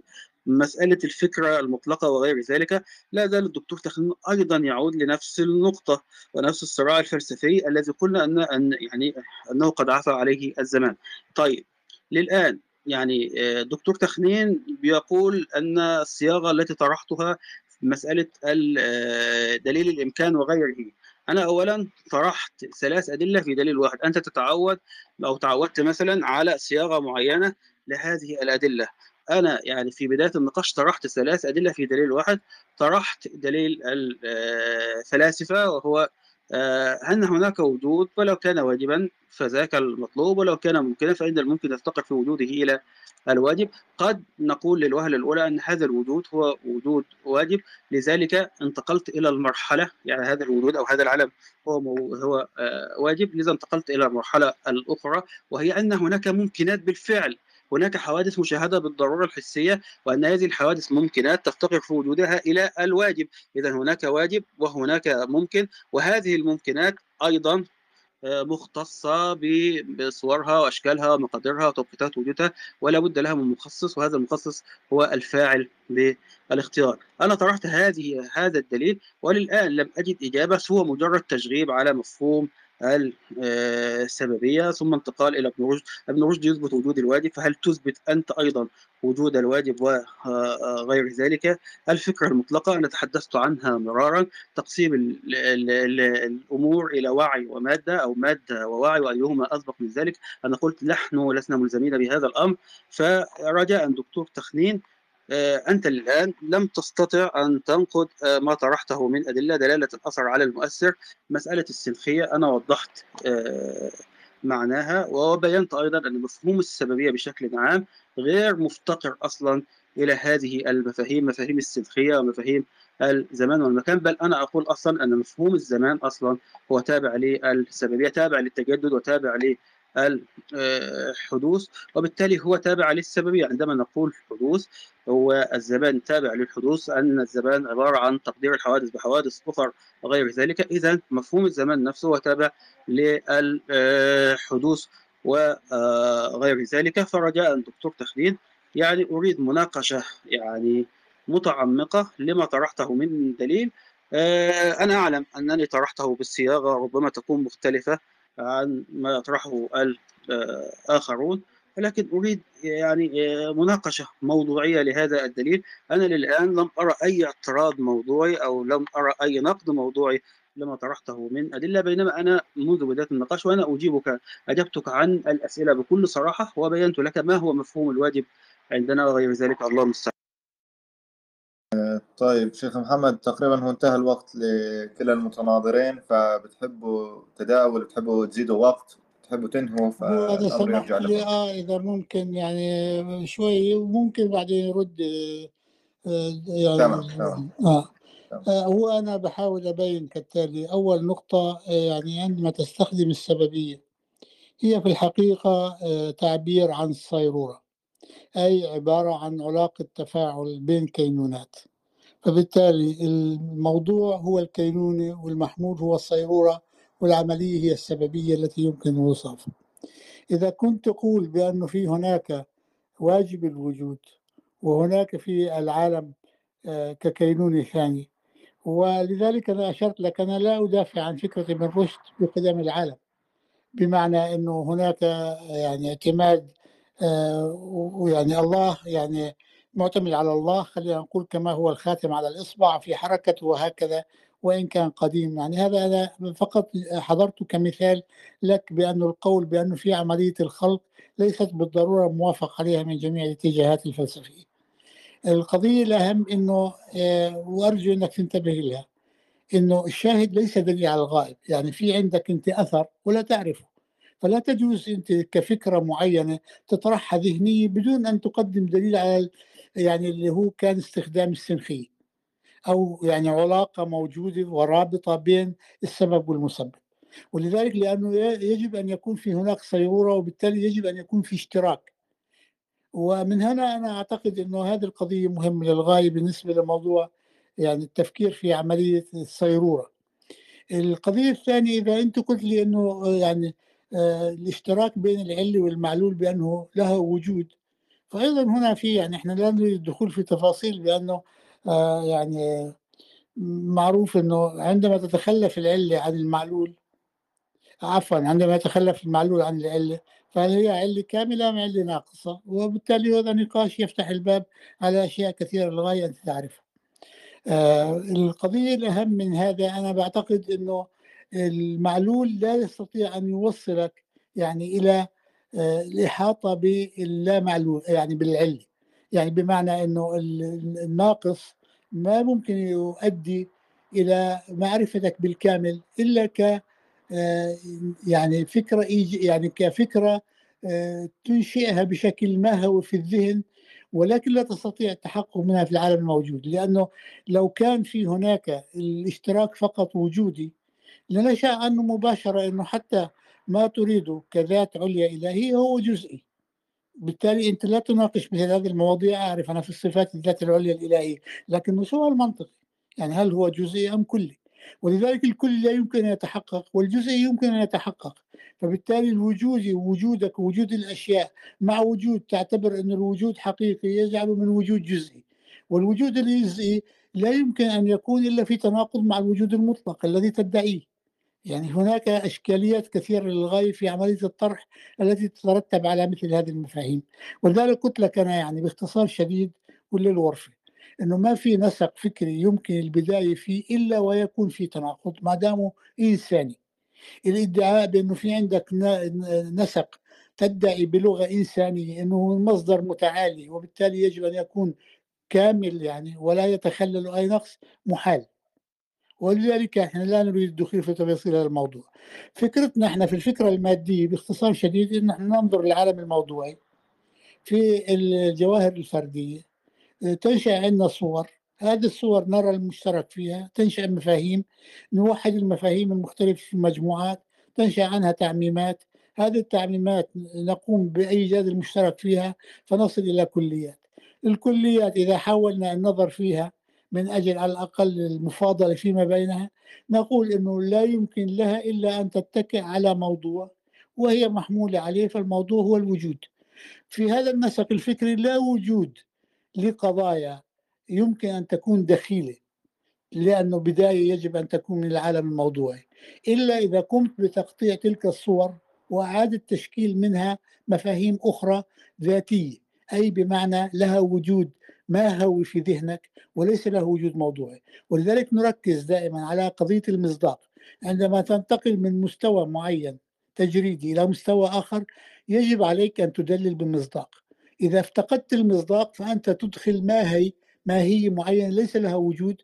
وهذا ما قلته أنا بالنسبة للتفكير المثالي للأسف أنه يعتقد بأن الماهية هي الأصل والوجود هو المحمول. على هذه الماهية. هذه أهم الانتقادات أنه باختصار شديد وطريقة التفكير الموجودة عندنا بالنسبة للمواضيع التي طرحت.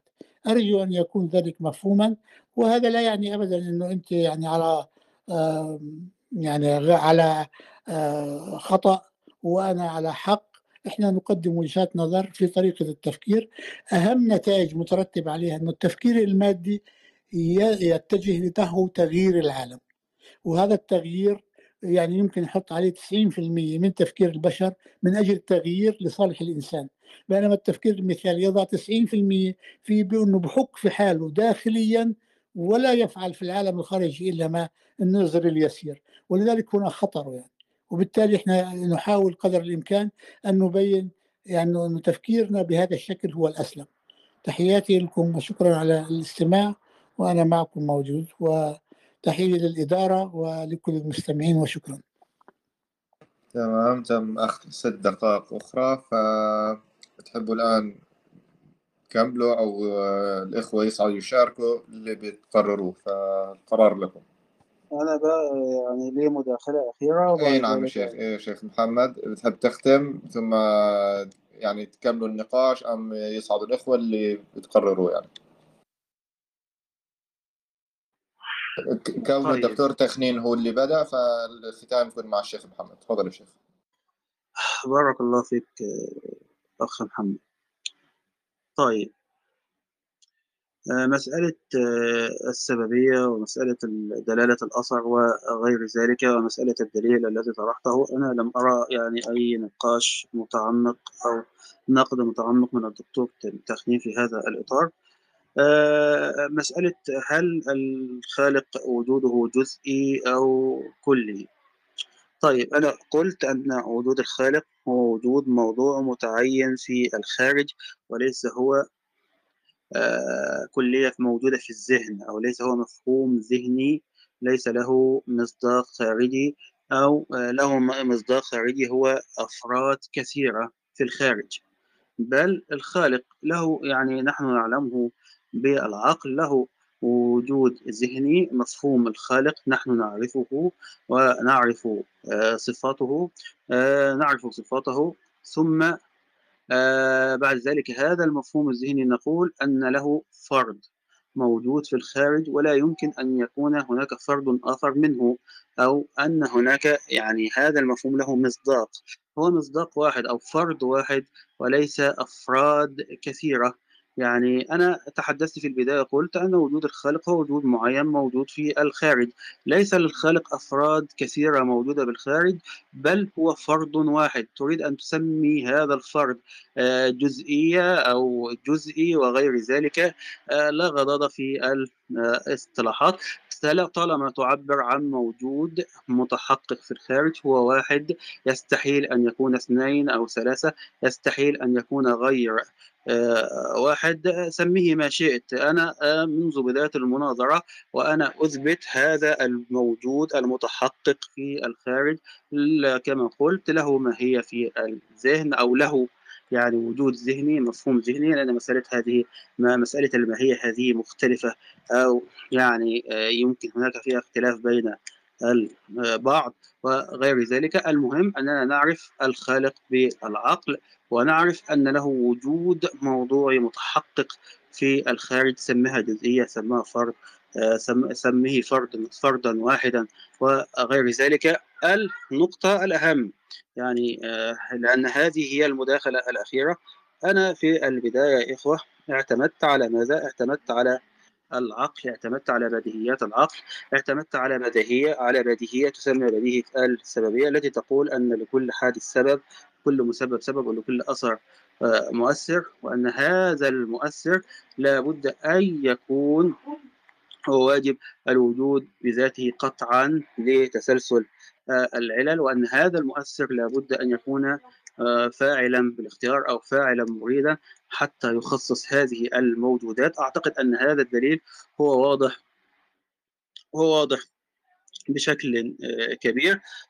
الدكتور تخدين آه، طوال المناظرة لا يزال يغرد بعيدا عن السرب يعني أعتقد أنه يتبع فلسفة معينة هي الفلسفة المادية ولا زال محصورا في مصطلحاتها وفي مضامينها بينما العالم الآن تجاوز هذه الفلسفة ونحن لسنا ملزمين بهذه المصطلحات الثنائية المسألة الأساسية للفلسفة المادية المثالية. أنت تثبت الإله أو أنت تثبت الخالق إذا أنت مثالي. لا أنا أثبت خالقا موجودا متحققا في الخارج وليس مجرد فكرة موجودة في الذهن آه، فقط.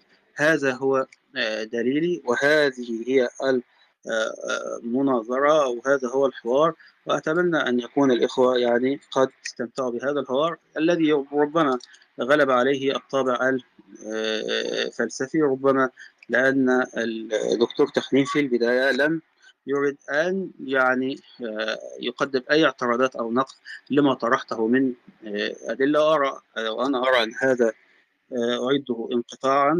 يعني لم يرد على هذه الأدلة حتى مفهوم السببية وغيرها لم يستطع أن ينقضه. أراه حصر مصادر المعرفة في مسألة الرصد والتجربة ودلالة الأثر على المؤثر هي ضبابية عنده. آه يعني آه الله المستعان. أشكر الأخ محمد عطون وأشكر الدكتور آه تخنين وأشكر الإخوة آه، لحسن الاستماع. بارك الله فيكم ونفع آه، بكم وجزاكم الله خيرا. وأرجو أن أكون قد وفقت. والله المستعان. جزاك الله خير يا شيخ محمد. آه، في الختام أحب كل أحب أشكر المتناظرين وأشكر الإخوة الكرام المستمعين. وفي الختام نقول اللهم أرنا الحق حقا وارزقنا اتباعه وأرنا الباطل باطلا وارزقنا اجتنابه. وسبحانك اللهم وبحمدك نشهد أن لا إله إلا أنت نستغفرك ونتوب إليك. أنا بالنسبة لي جزاكم الله خير إخوة على الاستماع و... وتحبوا أنتوا المتناظرين تكملوا تحبوا أي شيء أنا يعني الأمر لكم الغرفة لكم و... وشكرا لكم.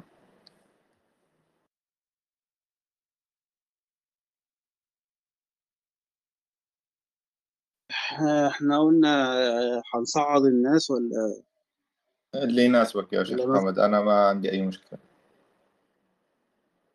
طيب نصعد الناس أفتح بس شكرا أستاذ محمد على الإدارة وشكرا عزيزي محمد الخليط على المناظرة والاختلاف لا يعني لا يفسد للود قضية يعني.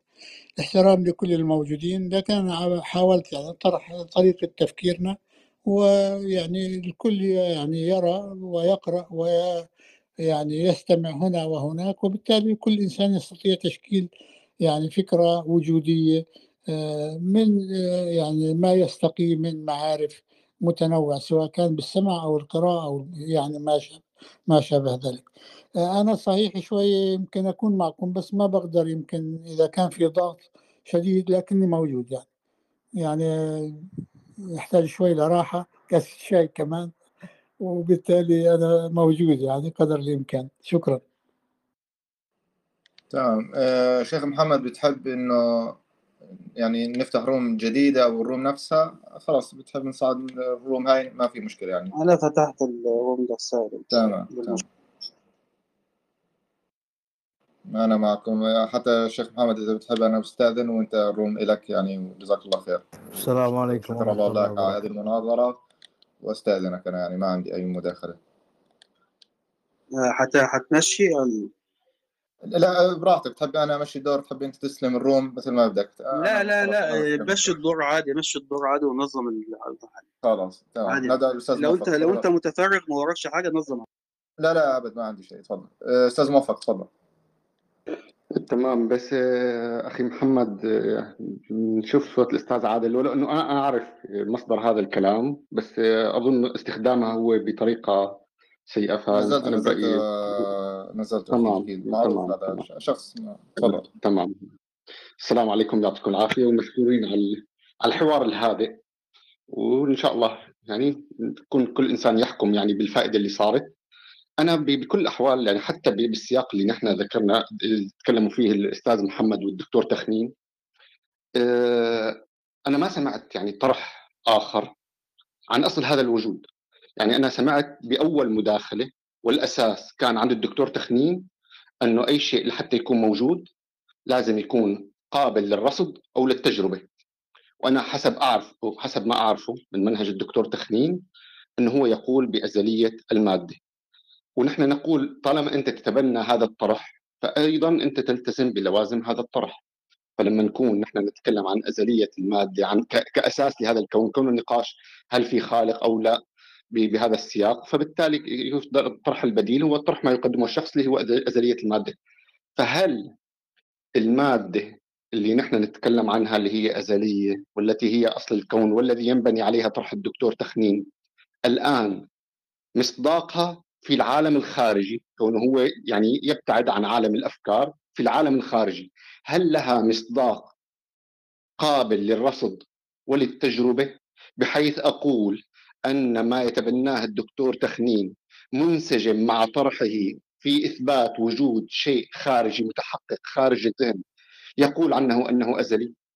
إضافة أنه هل هل طرح ال- ال- المنطلق تبع الدكتور تخنين هو طرح طرح علمي أم طرح فلسفي؟ لأنه لو كان الطرح آه، علمي فالعلم تجاوز هذا الأمر. وهذا الأمر مثلا الذي يبنى مثلا والله على أزلية المادة هو طرح آه، في نظام مغلق وموضوع النظام المغلق في عليه استشكال كبير بوسط العلمي وهو محل نقاش. ف يعني هذا كان أنا استشكالي على الموضوع اللي طرح بهذا الموضوع. إضافة مثل ما ذكر الأستاذ محمد أنا عندي استدلالات. هي الاستدلالات هي أزعم أنها من جنس الضروريات. فأنا الاستدلال الذي وصلت به إلى وجود الله أنا ما شفت مثلا رد أو نقد لهذا الاستدلال إلا أنه والله أنا عندي منظومة أخرى أحاكم بها نتيجة دون الطعن في الاستدلال أو ضرب الاستدلال أو توضيح مثلا وين فساد الاستدلال. أنا هذا الأمر ما سمعته يعني طول المناظرة أنا ما سمعت رد على طرح ال ال ال ال الأستاذ محمد. يعني هل يقول الدكتور تخنين أنه لا يؤمن بالسببية. أنا ما أخذ جواب شامل. قال والله السببية آه، ممكن هل هي استقرائية ولا استنباطية؟ ما عندي مشكلة ولكن حسب طرح الدكتور تخنين هل يقول انه السببية ممكن تكون منقطعة؟ هل يقول بالتسلسل؟ ولا إيش؟ يعني فهو يفترض هو طرح من من جانبين. لما أنقض أعرض مثلا أنا شو عندي؟ مثلا أنا أقول مثلا والله عندي مشكلة مع السببية فهل معناته أنا أجيز التسلسل؟ أم هذا التسلسل يجب أن ينتهي حكما إلى واجب؟ هذا الأمر هو في إلزام لطرح الدكتور تخمين. وأنا شفته تجنب هذا الأمر ضرورة ما أعطاني هل هو مثلا يقول يا أخي استقرائية أو استنباطية هل تقود ضرورة إلى واجب أم التسلسل جائز؟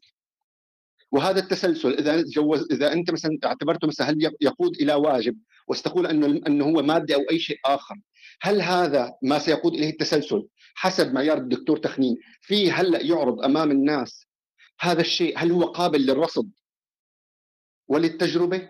ولا راح يعطينا مثلا والله انتزاع فكرة ذهنية من مصداق خارجي وليس الشيء الخارجي المتعين الأزلي بذاته الذي هو قابل للرصد والتجربة، أنا هذا بس حبيت اوضحه ويعطيكم العافية، يعطيك العافية أستاذ محمد، جزاك الله كل خير ويا دكتور تخنين على النقاش المحترم، يعطيكم العافية.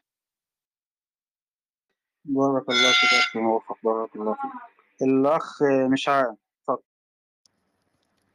السلام عليكم ورحمة الله وبركاته. عليكم السلام ورحمة الله. ما أدري إذا الدكتور تخنين موجود ويانا ولا بعيد؟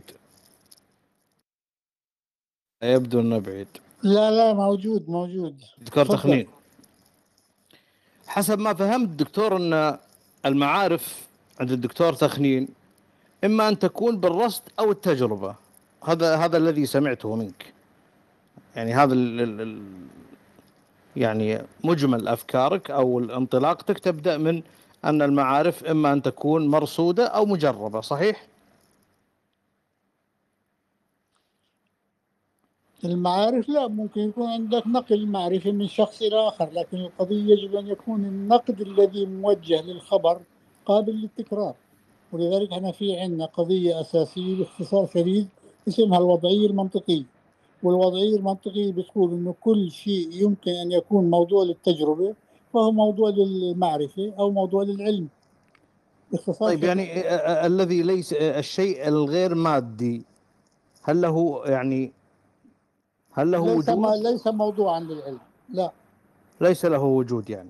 مش ليس له وجود لا وجود في ذهنك موجود. لا لا في الخارج وجود موضوعي. في الخارج يجب ان تثبته. لا أنا أريد منك الآن أن تثبت لي المكان في الخارج. هل له وجود موضوعي؟ المكان طبعا له وجود موضوعي. ما هو المكان؟ وانت وجودك أنت في مكان في حيز هذا هو المكان. لا أنا هذا أنا جسمي وليس اسمعني عزيزي آه، اسمعني عزيزي. آه، يعني كمل أنت اللي بدك إياه لأن إي إي أنا أنا أسألك الكي شوي. إي بس خليني أكمل لك بس أقول لك حاجة. أنا الآن بعمل في كاسه شاي. و... اطرح اللي بدك إياه. وأنا أعمل كاسه شاي يا دكتور طيب اطرح اللي اللي أنا. قصدي هل هل المكان إي تفضل تفضل.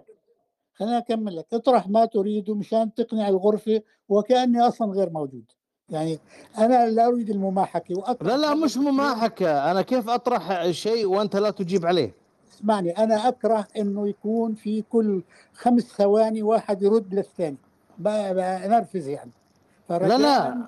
فرجاء اطرح ما تريد وما راح فقط أجاوبك سو... الآن. سؤال واحد. أنا. عندي سؤال واحد. أنا ما راح أجاوبك. خلاص انتهى. شكرا لك شكرا لك. طيب انتهت مداخلة الأخ ولا؟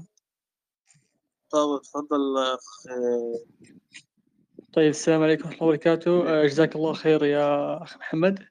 الآن أنا كلامي بس كان أن هناك مت... أن هناك بس- مسلمات ميتافيزيقية. يبنى عليها آه، الحس وهي غير خاضعة سيف- للحس. مثل آه، قبل الأخ غيث يا إيه سيف سيف في البداية ثم أنا. لا خليه خليه خليه يكمل. آه قبلها؟ تمام. طيب. اخ غيث. هناك مسلمات ميتافيزيقية يبنى عليها الحس أصلا ويبنى عليها التجربة مثل آه، مسلمة الاستقراء مسلمة مسلمة الثقة بالحس ومسلمة وجود العالم الخارجي ومسلمة معنى الشعور. عندما تشعر أنك ترى فتفهم هذا الشعور على أنه شيء في الخارج تراه هذا نفسه مسلمة سابقة على الحس والاكتساب الحسي. تمام؟ هذه نسميها ضرورة وصفية وهي راجعة إلى ضرورة معيارية. إذا لابد من عمل ما للعقل آه، وطبيعة عقلية سابقة على الحس حتى تتفاعل مع المحسوس فتنتزع منه معرفة. هذه المسلمات لا يمكن أن تكون مبنية على الحس نفسه وهي مسلمات ميتافيزيقية صحيحة بنفسها ويفترض العقل صحتها بالخارج حتى يكتسب من الخارج نفسه. من من ضمنها معرفة لك أن هناك خارج أصلا صحيحة؟ يا صديقي عفوا. من أين لك أنها لحظة صحيحة؟ لحظة يا أخي لا تقاطع. سام بالدور. يا رجل كلمة صحيحة نفسها صح صحيح وخطأ. هذه راجعة لمعيار أصلا عقلي يميز به بين الصواب والخطأ. حتى سؤالك نفسه والذي يفترض به يفترض به إمكان أن يكون الشيء إما صواب أو خطأ. هذا راجع لعدم التناقض أصلا. يا رجل معنى كلمة الخارج ومعنى كلمة صحيحة أي مطابقة للخارج هذه كلمة هذا هذا المعنى نفسه أصلا راجع لطبيعة العقل الذي يفترض وجود خارج أصلا حتى يكتسب منه معارف بالحس ويثق بالمحسوسات أنها تعطي من الخارج يعني. كل ما ستقوله الآن سأرجعه إلى معرفة معيارية وكل المعارف الوصفية واللغوية آه، سواء اللغة الطبيعية أو غيرها كلها راجعة لهذه طبيعة العقل. فإذا أنت عليك أن تثق بعقلك قبل أن تثق بحواسك أصلا. هذا الرجل الذي يقول لك لا يوجد كل المعارف يجب أن يتحقق منها قاعدة الوضعية المنطقية نفسها تضرب نفسها بنفسها. إذ هي ليست مبرهنة رياضية ولا ضرورة عقلية ولا ضرورة حسية. وهذه قالها أصلا كثير من الفلاسفة مثل نورمان نورمان جيسلر وكذا. وفريدريك ريو نقدوها نقدوا هذه لنا بنفسها الخالق.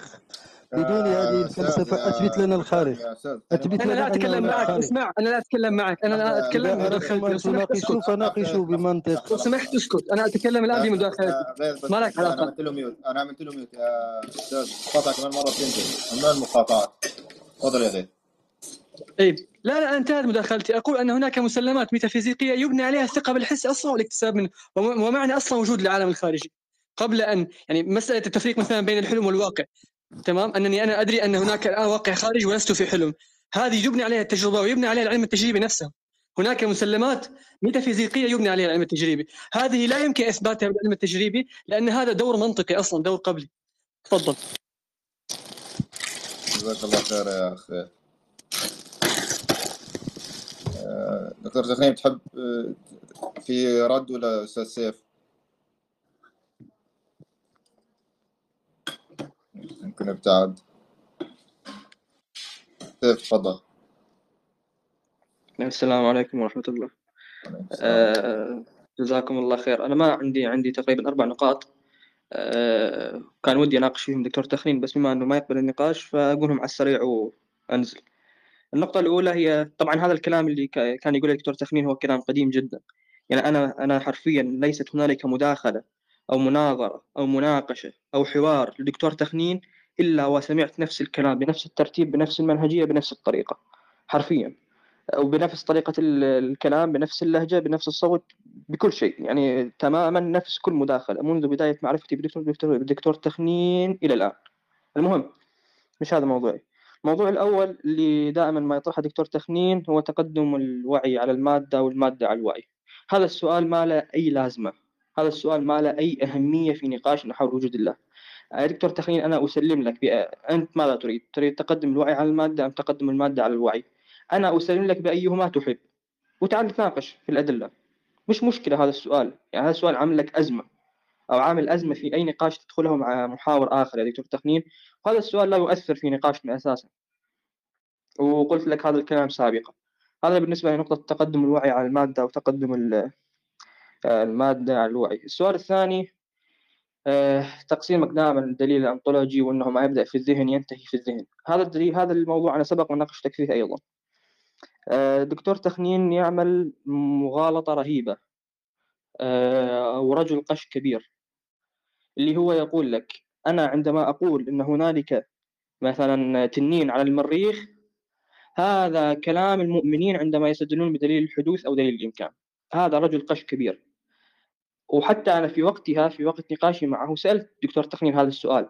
هل يا دكتور تخنين قولي أن هنالك تنين على المريخ هو من جنس قولي بدليل الحدوث أم لا؟ في وقتها دكتور تخنين قال لي أنا ما أعرف دليل الحدوث صراحة. لأن أنا أعرف أنه هذا أنه هذا السؤال مشكلة. لن يعني لن يستطيع دكتور تخنين أن يرد علي بشكل واضح. أنا عندما أقول أن هنالك تنين على المريخ نعم هذا ضمن الإمكان العقلي. ولكن هل هنالك عليه دليل؟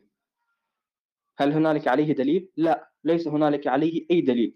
لكن عندما يأتي مثلا دليل الإمكان ودليل الحدوث أنا لا أبني على مجرد الإمكان. أنا لا أقول والله ممكن أن يكون هنالك أو ينتج ممكن ينتج عن دليل الحدوث وجود الله. أنا لا أبني على هذا.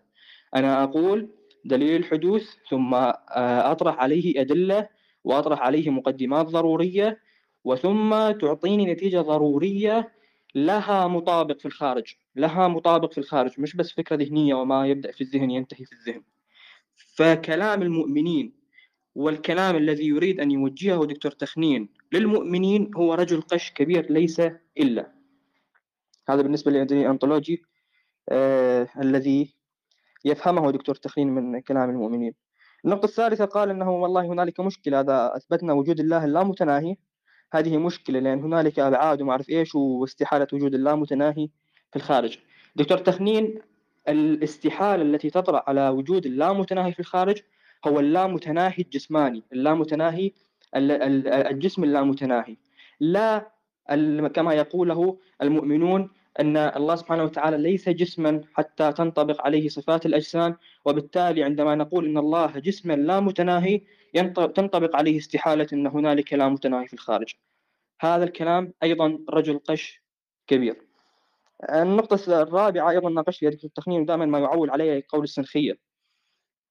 آه، إذا إذا أردنا والله أن أن نثبت أن هنالك سببية أو علية بين الواجب وبين وبين الممكنات فهذا يستلزم السنخية أن الممكنات من جنس الواجب أو الواجب من جنس الممكنات وبالتالي والله دخلنا في الوحدة أو وحدة الوجود أو الحلول أو سميها ما شئت.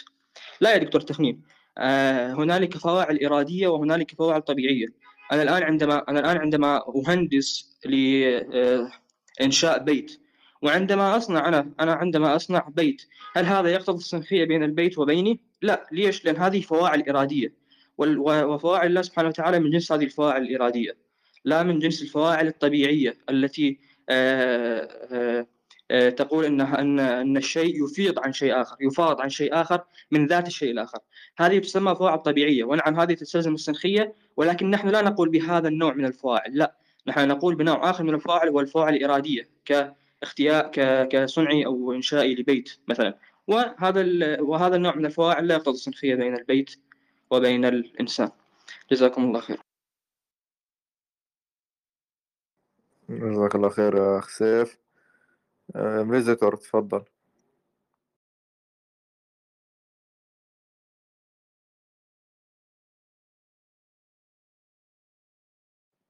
يعني لك ساعة تقاطع هلا وجاء دورك ما تتكلم؟ طيب آه، دكتورة حنان؟ أيوة السلام عليكم. وعليكم السلام. أنا تابعت أول ما دخلت كلاب هاوس الحقيقة كنت ب... يعني بشوف بعض الفرضيات اللي بيفترضها الجماعة المؤمنة. استنادا.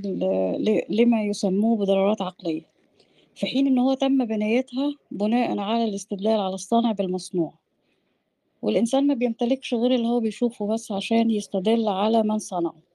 رغم ذلك بينطلق في الوصف وفرضية الكينونة وهو لا يعلم عنها شيء. بيفترض كمان مكانها مع إنه هو لا لا يدري إلا المكان والزمان اللي هو مقيد بيه.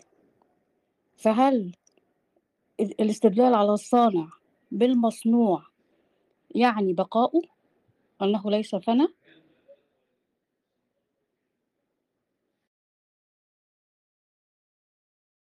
السؤال موجه لشخص معين ولا تفضل سيف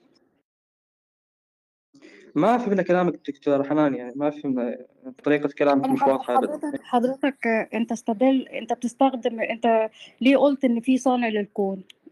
شفت كون منظور وحضرتك افترضت إن ليه صانع بناء على إن لكل سبب مسبب. إثبت لي بقاؤه إن هو ما زال باقي. أثبت لك إيش؟ بقاء الواجب؟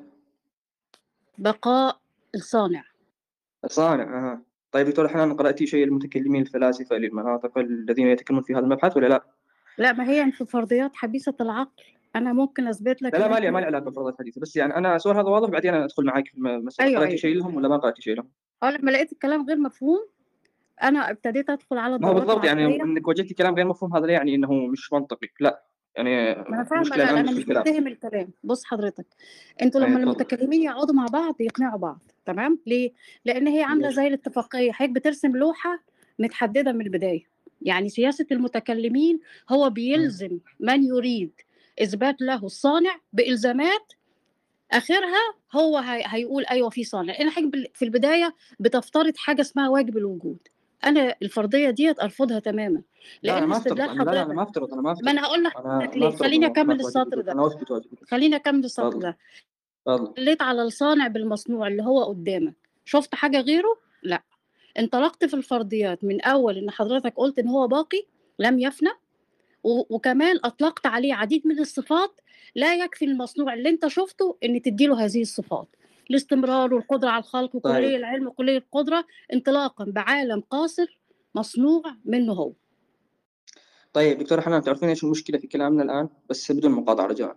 المشكلة في كلامك دكتور حنان وكلام كثير من ال... من الأشخاص مثلك يعني يتكلمون في هذه المباحث وهم بدون علم حرفيا بدون علم حرفيا في هذه المباحث. يعني لم يقرأ ورقة واحدة ويأتي يسوي له حساب كلوب هاوس ويطلع يفتح غرف ويتكلم براحته. وصراحة يعني لأن آه، ماكو واحد يحاسبه وماكو واحد يمشي وراه فالإنسان يعني آه، أقول كلمة يعني لطيفة الإنسان يعني الإنسان يطلع يعني يقول أي كلام براحته. فهذه المشكلة دكتور حنان في في في كلوب هاوس وهذه المشكلة بشوفها يعني مع حضرتك كثير. بس المهم الآن مش كلامنا هذا. الكلام الآن دكتور حنان المتكلمين عندما يأتون يقولون هنالك موجود. لا يقولون هنالك كون منظور. هذا الكون المنظور من الكيس حرفيا من الكيس. هنالك كون منظور وأنا أستدل عليه على للواجب. لا. المتكلمين يأتون يقولون هنالك موجود موجود في الخارج. فيا دكتور حنان هل هنالك أقسام يعني أخرى غير الموجود ولا هنالك موجودات فقط يعني؟ سواء كان منظور أو كان غير منظور. لا. هنالك شيء واحد اسمه موجود. اسمه موجود. ماكو كون منظور وكون غير منظور وأنا ما أعرف إذا كان هنالك شيء غير الكون المنظور. أي شيء غير الكون المنظور سيكون موجود وبالتالي تنطبق عليه أحكام الموجود في الكون المنظور. ومن هنا أنا أستدل على وجود الواجب. أما لماذا هذا الواجب القديم لا يعدم؟ فصراحة سؤال مضحك جدا مضحك إلى أبعد درجة. كيف القديم يجوز عليه العدم؟ هو قديم لا أول له. كيف يجوز عليه العدم يا دكتور حنان؟ هذا السؤال أيضا مضحك إلى أبعد درجة. فالمشكلة يا دكتورة حنان في هذه المباحث إننا نتكلم دون أن نعي ودون أن نقرأ ودون أن نعرف وبس نفتح غرفة ونصعد في أي غرفة ونتكلم برا شو اسمه بدون بدون بدون لا علم ولا فهم. فيا دكتورة حنان ما فيش كون منظور هذا الكون منظور ملكيس هنالك موجود وهذا الموجود أما ممكن وأما واجب. وهنالك استدلال عقلي واضح تجدينه في كتب الكلام أو في كتب الفلسفة أو في كتب التراث موجود بحذافيره. ومش بس هذا الد- الدليل لا هنالك عشرات مئات الأدلة على وجود الصانع. فتفضل يا دكتور.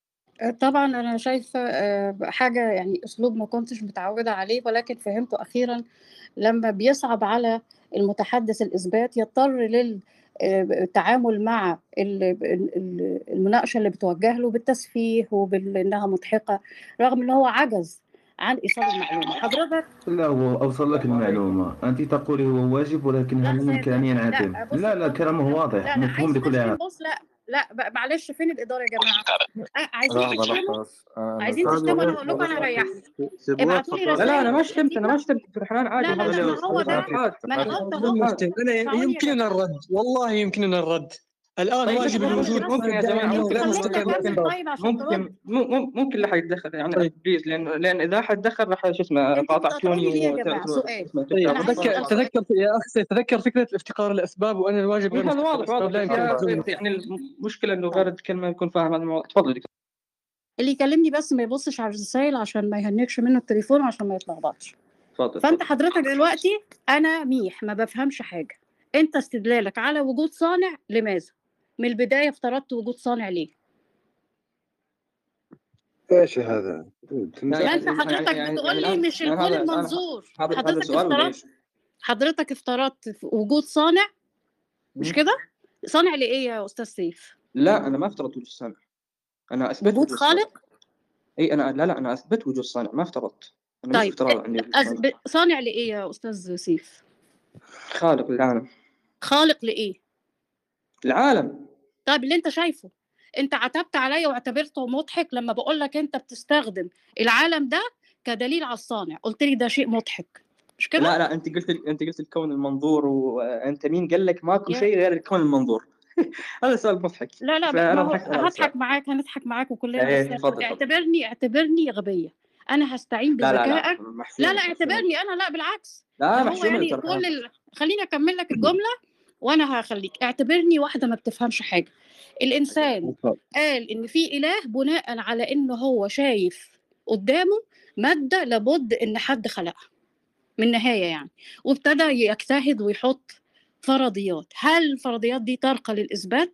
حضرتك الفرضيات بتنطلق من جزئية مبنية على شيء غير مثبت. إن أنت قلت فيه واجب الوجود وانطلقت. رغم إن أنت بتستدل على المصنوع دوت اللي هو خالي تماما من العناصر اللي حضرتك محتاجها عشان تدي مواصفات للخالق. كلية القدرة كلية العلم إرادة مع إن في خلق بالصدفة بالمناسبة. في حاجات لوحدها هي بت- بتشتغل وبالدلائل بالرصد. فأنت حضرتك كل ده في عقلك محترم وتعظيم سلام. هل يرقى للإثبات؟ هل يتم الاعتراف بيه؟ ابدا. بس حضرتك ب... أنتوا كمتكلمين تقعدوا مع بعض وقولوا زي ما أنتوا قاعد قعدة سمر وتقولوا اللي أنتوا عايزينه طيب و... سؤال دكتور حنان وت... مين؟ مين اللي وتطبطوا على إيد بعض. مين اللي على فكرة؟ مداخلتك كانت طويلة قوي يا سيف فما تقاطعنيش على أي حاجة أنا بقالي لي 25 لا بس بحاضر سؤال أخوي سيف يعني. تسمح لي دقيقة بس؟ بس تكرمت بس اي شيخ مش عام بس لحظة شوي. بس خلي اسال السؤال هذا وبعدين آه، دكتور حنان بس مين مين اللي يعترف ومين اللي ما يعترف ممكن نعرف يعني حضرتك ولا مين؟ أنت حضرتك دلوقتي الصانع اللي بتستدل عليه تخيل إن هو اختار حاجة غير طريقتك عشان يثبت للناس إن هو موجود؟ هو لا بلغ حنان مش هذا جواب سؤالي. مين اللي مين اللي يقول هذا دليل معتبر وهذا دليل مش معتبر؟ حضرتك أنت ولا مين؟ أنت حضرتك لما بتناظر حد أو بتتناقش مع حد عشان تثبت له وجود الخالق إذا خرج بإن هو موافق على هذا الإثبات فهو بكامل إرادته وافق على كلامك دون إثبات. هو انطلق من فرضيتك إن أنت ألزمته بواجب الوجود مع إن أنت ما عندكش أي دليل إن في واجب الوجود أنت افترضتها. وعلى هذا الأساس في. عديد من الصفات أنا عايزه حضرتك تثبت لي حاجة منهم كلية القدرة كلية جميل العلم لديه إرادة أنه باقي. جميل. بس سؤال دكتورة دكتورة حنان سؤال. أنا قبل شوي أعطيتك دليل. آه، وقلنا كثيرة. ولا ممكن ولا دليل كلها لحظة لحظة لحظة بس أكمل أكمل أكمل سؤالي كلها سؤالي يعني حاجات ممكن ممكن ممكن تقولي لي ماذا فهمتي من دليلي؟ يعني إيش فهمتي منه؟ هي هو اعتراضك خطأ لأننا لا نستعمل المنطق التفسيري abductive reasoning لما نت- نستدل إمكان اختمي الوجود هذا سؤالي أصلا يعني لما تقول دليل ماذا فهمت من الدليل؟ حتى يعني أفهم هل هي فهمت الدليل أم لا يعني فقط تتكلم عن تقول هذا دليل مش معتبر. فإيش فهمتي دك- دكتورة حنان من دليلي يعني؟ ممكن نعرف؟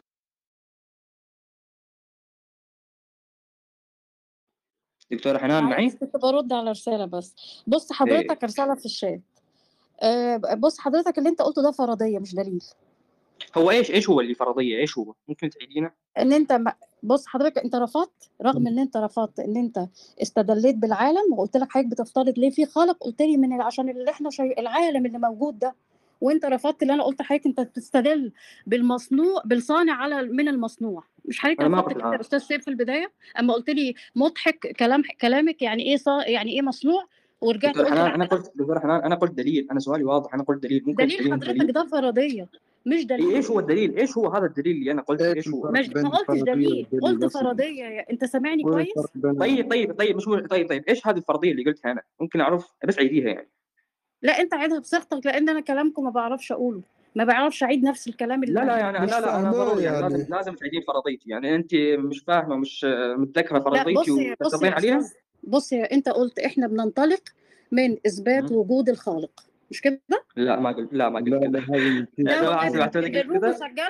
لا لا الروم مسجلة. لحظة لحظة. أنا أنا سمعتوني بس لحظة بس خليني ناخذ الآن في ناس يعني كثار على البنر أنا سمعتوني يا جماعة قلت كذا لا والله ما لا قلت. كده من هي غير إحنا عندنا فهمت كده؟ مسجلة وهنرجع لها وان شاء الله. طيب لا يا أبو موسى مسجله حرفيا أنا ما أنا لك حرفيا يا أبو موسى أنا قلت عكس هذا الكلام حرفيا. مفهوم. نحن نقول أنا قلت نستدل. عكس هذا الكلام حرفيا. ف طيب طيب الآن أنا إيه يا طيب أنا حتى حتى حتى ما سيف لما قلت لحضرتك أنت طيب طيب بتستدل حنان طب بس يا بص يا أستاذ ثانية سيف واحدة بس يا دكتور ثانية واحدة بس يا دكتور. إيه إيه شيخ محمد؟ تفضل إحنا عاوزين بس نكثف النقاش حوالين نقطة معينة. يعني حضرتك اعتراضك على دلالة ال- طيب يا شيخ محمد ممكن أقول مداخلة من من من 20 ثانية وأنزل خلاص؟ يعني لو تسمح لي شيخ محمد.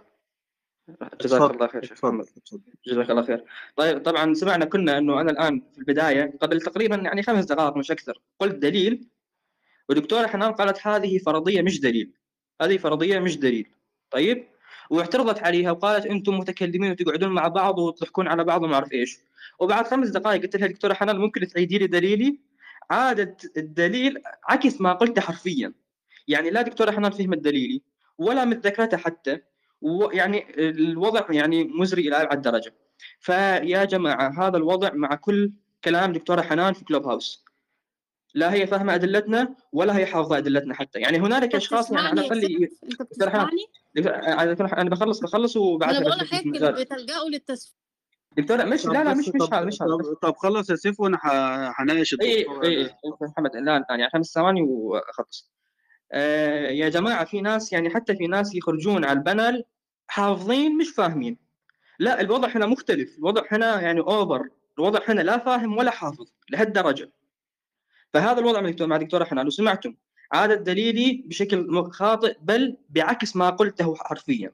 فهذا الوضع مع دكتور حنان. تفضل شيخ محمد. أنا لا جاب الدليل أنا سيف بيهرب بحيث ان هو يسفه من الكلام. أنت قلت في البداية قلت لحضرتك بتستدل على الصانع من المصنوع قلت لي لا أنا بثبت وجود الخالق اسمه خالق ورفضت ان هو الصانع.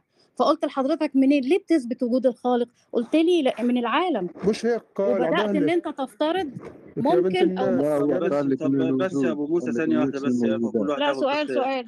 اشتم في الشات خليكي جوه يا دكتورة يا دكتورة خليكي معايا أنا. دكتورة سيبك اللي من عايز يشتم يشتم في الشات عشان ما نعملش لا لا لا خلي لا ما خليك ما أنت شتمت حد خليك أنت معايا يا دكتورة خليك أنت معايا. أنت دلوقتي لحضرتك. دقيقة يعني أخي محمد بس لو تسمح لي. سؤال. لا ثانية واحدة بس أخي مش أنا هخليك سؤال وبنزل انت سؤال وبنزل بس.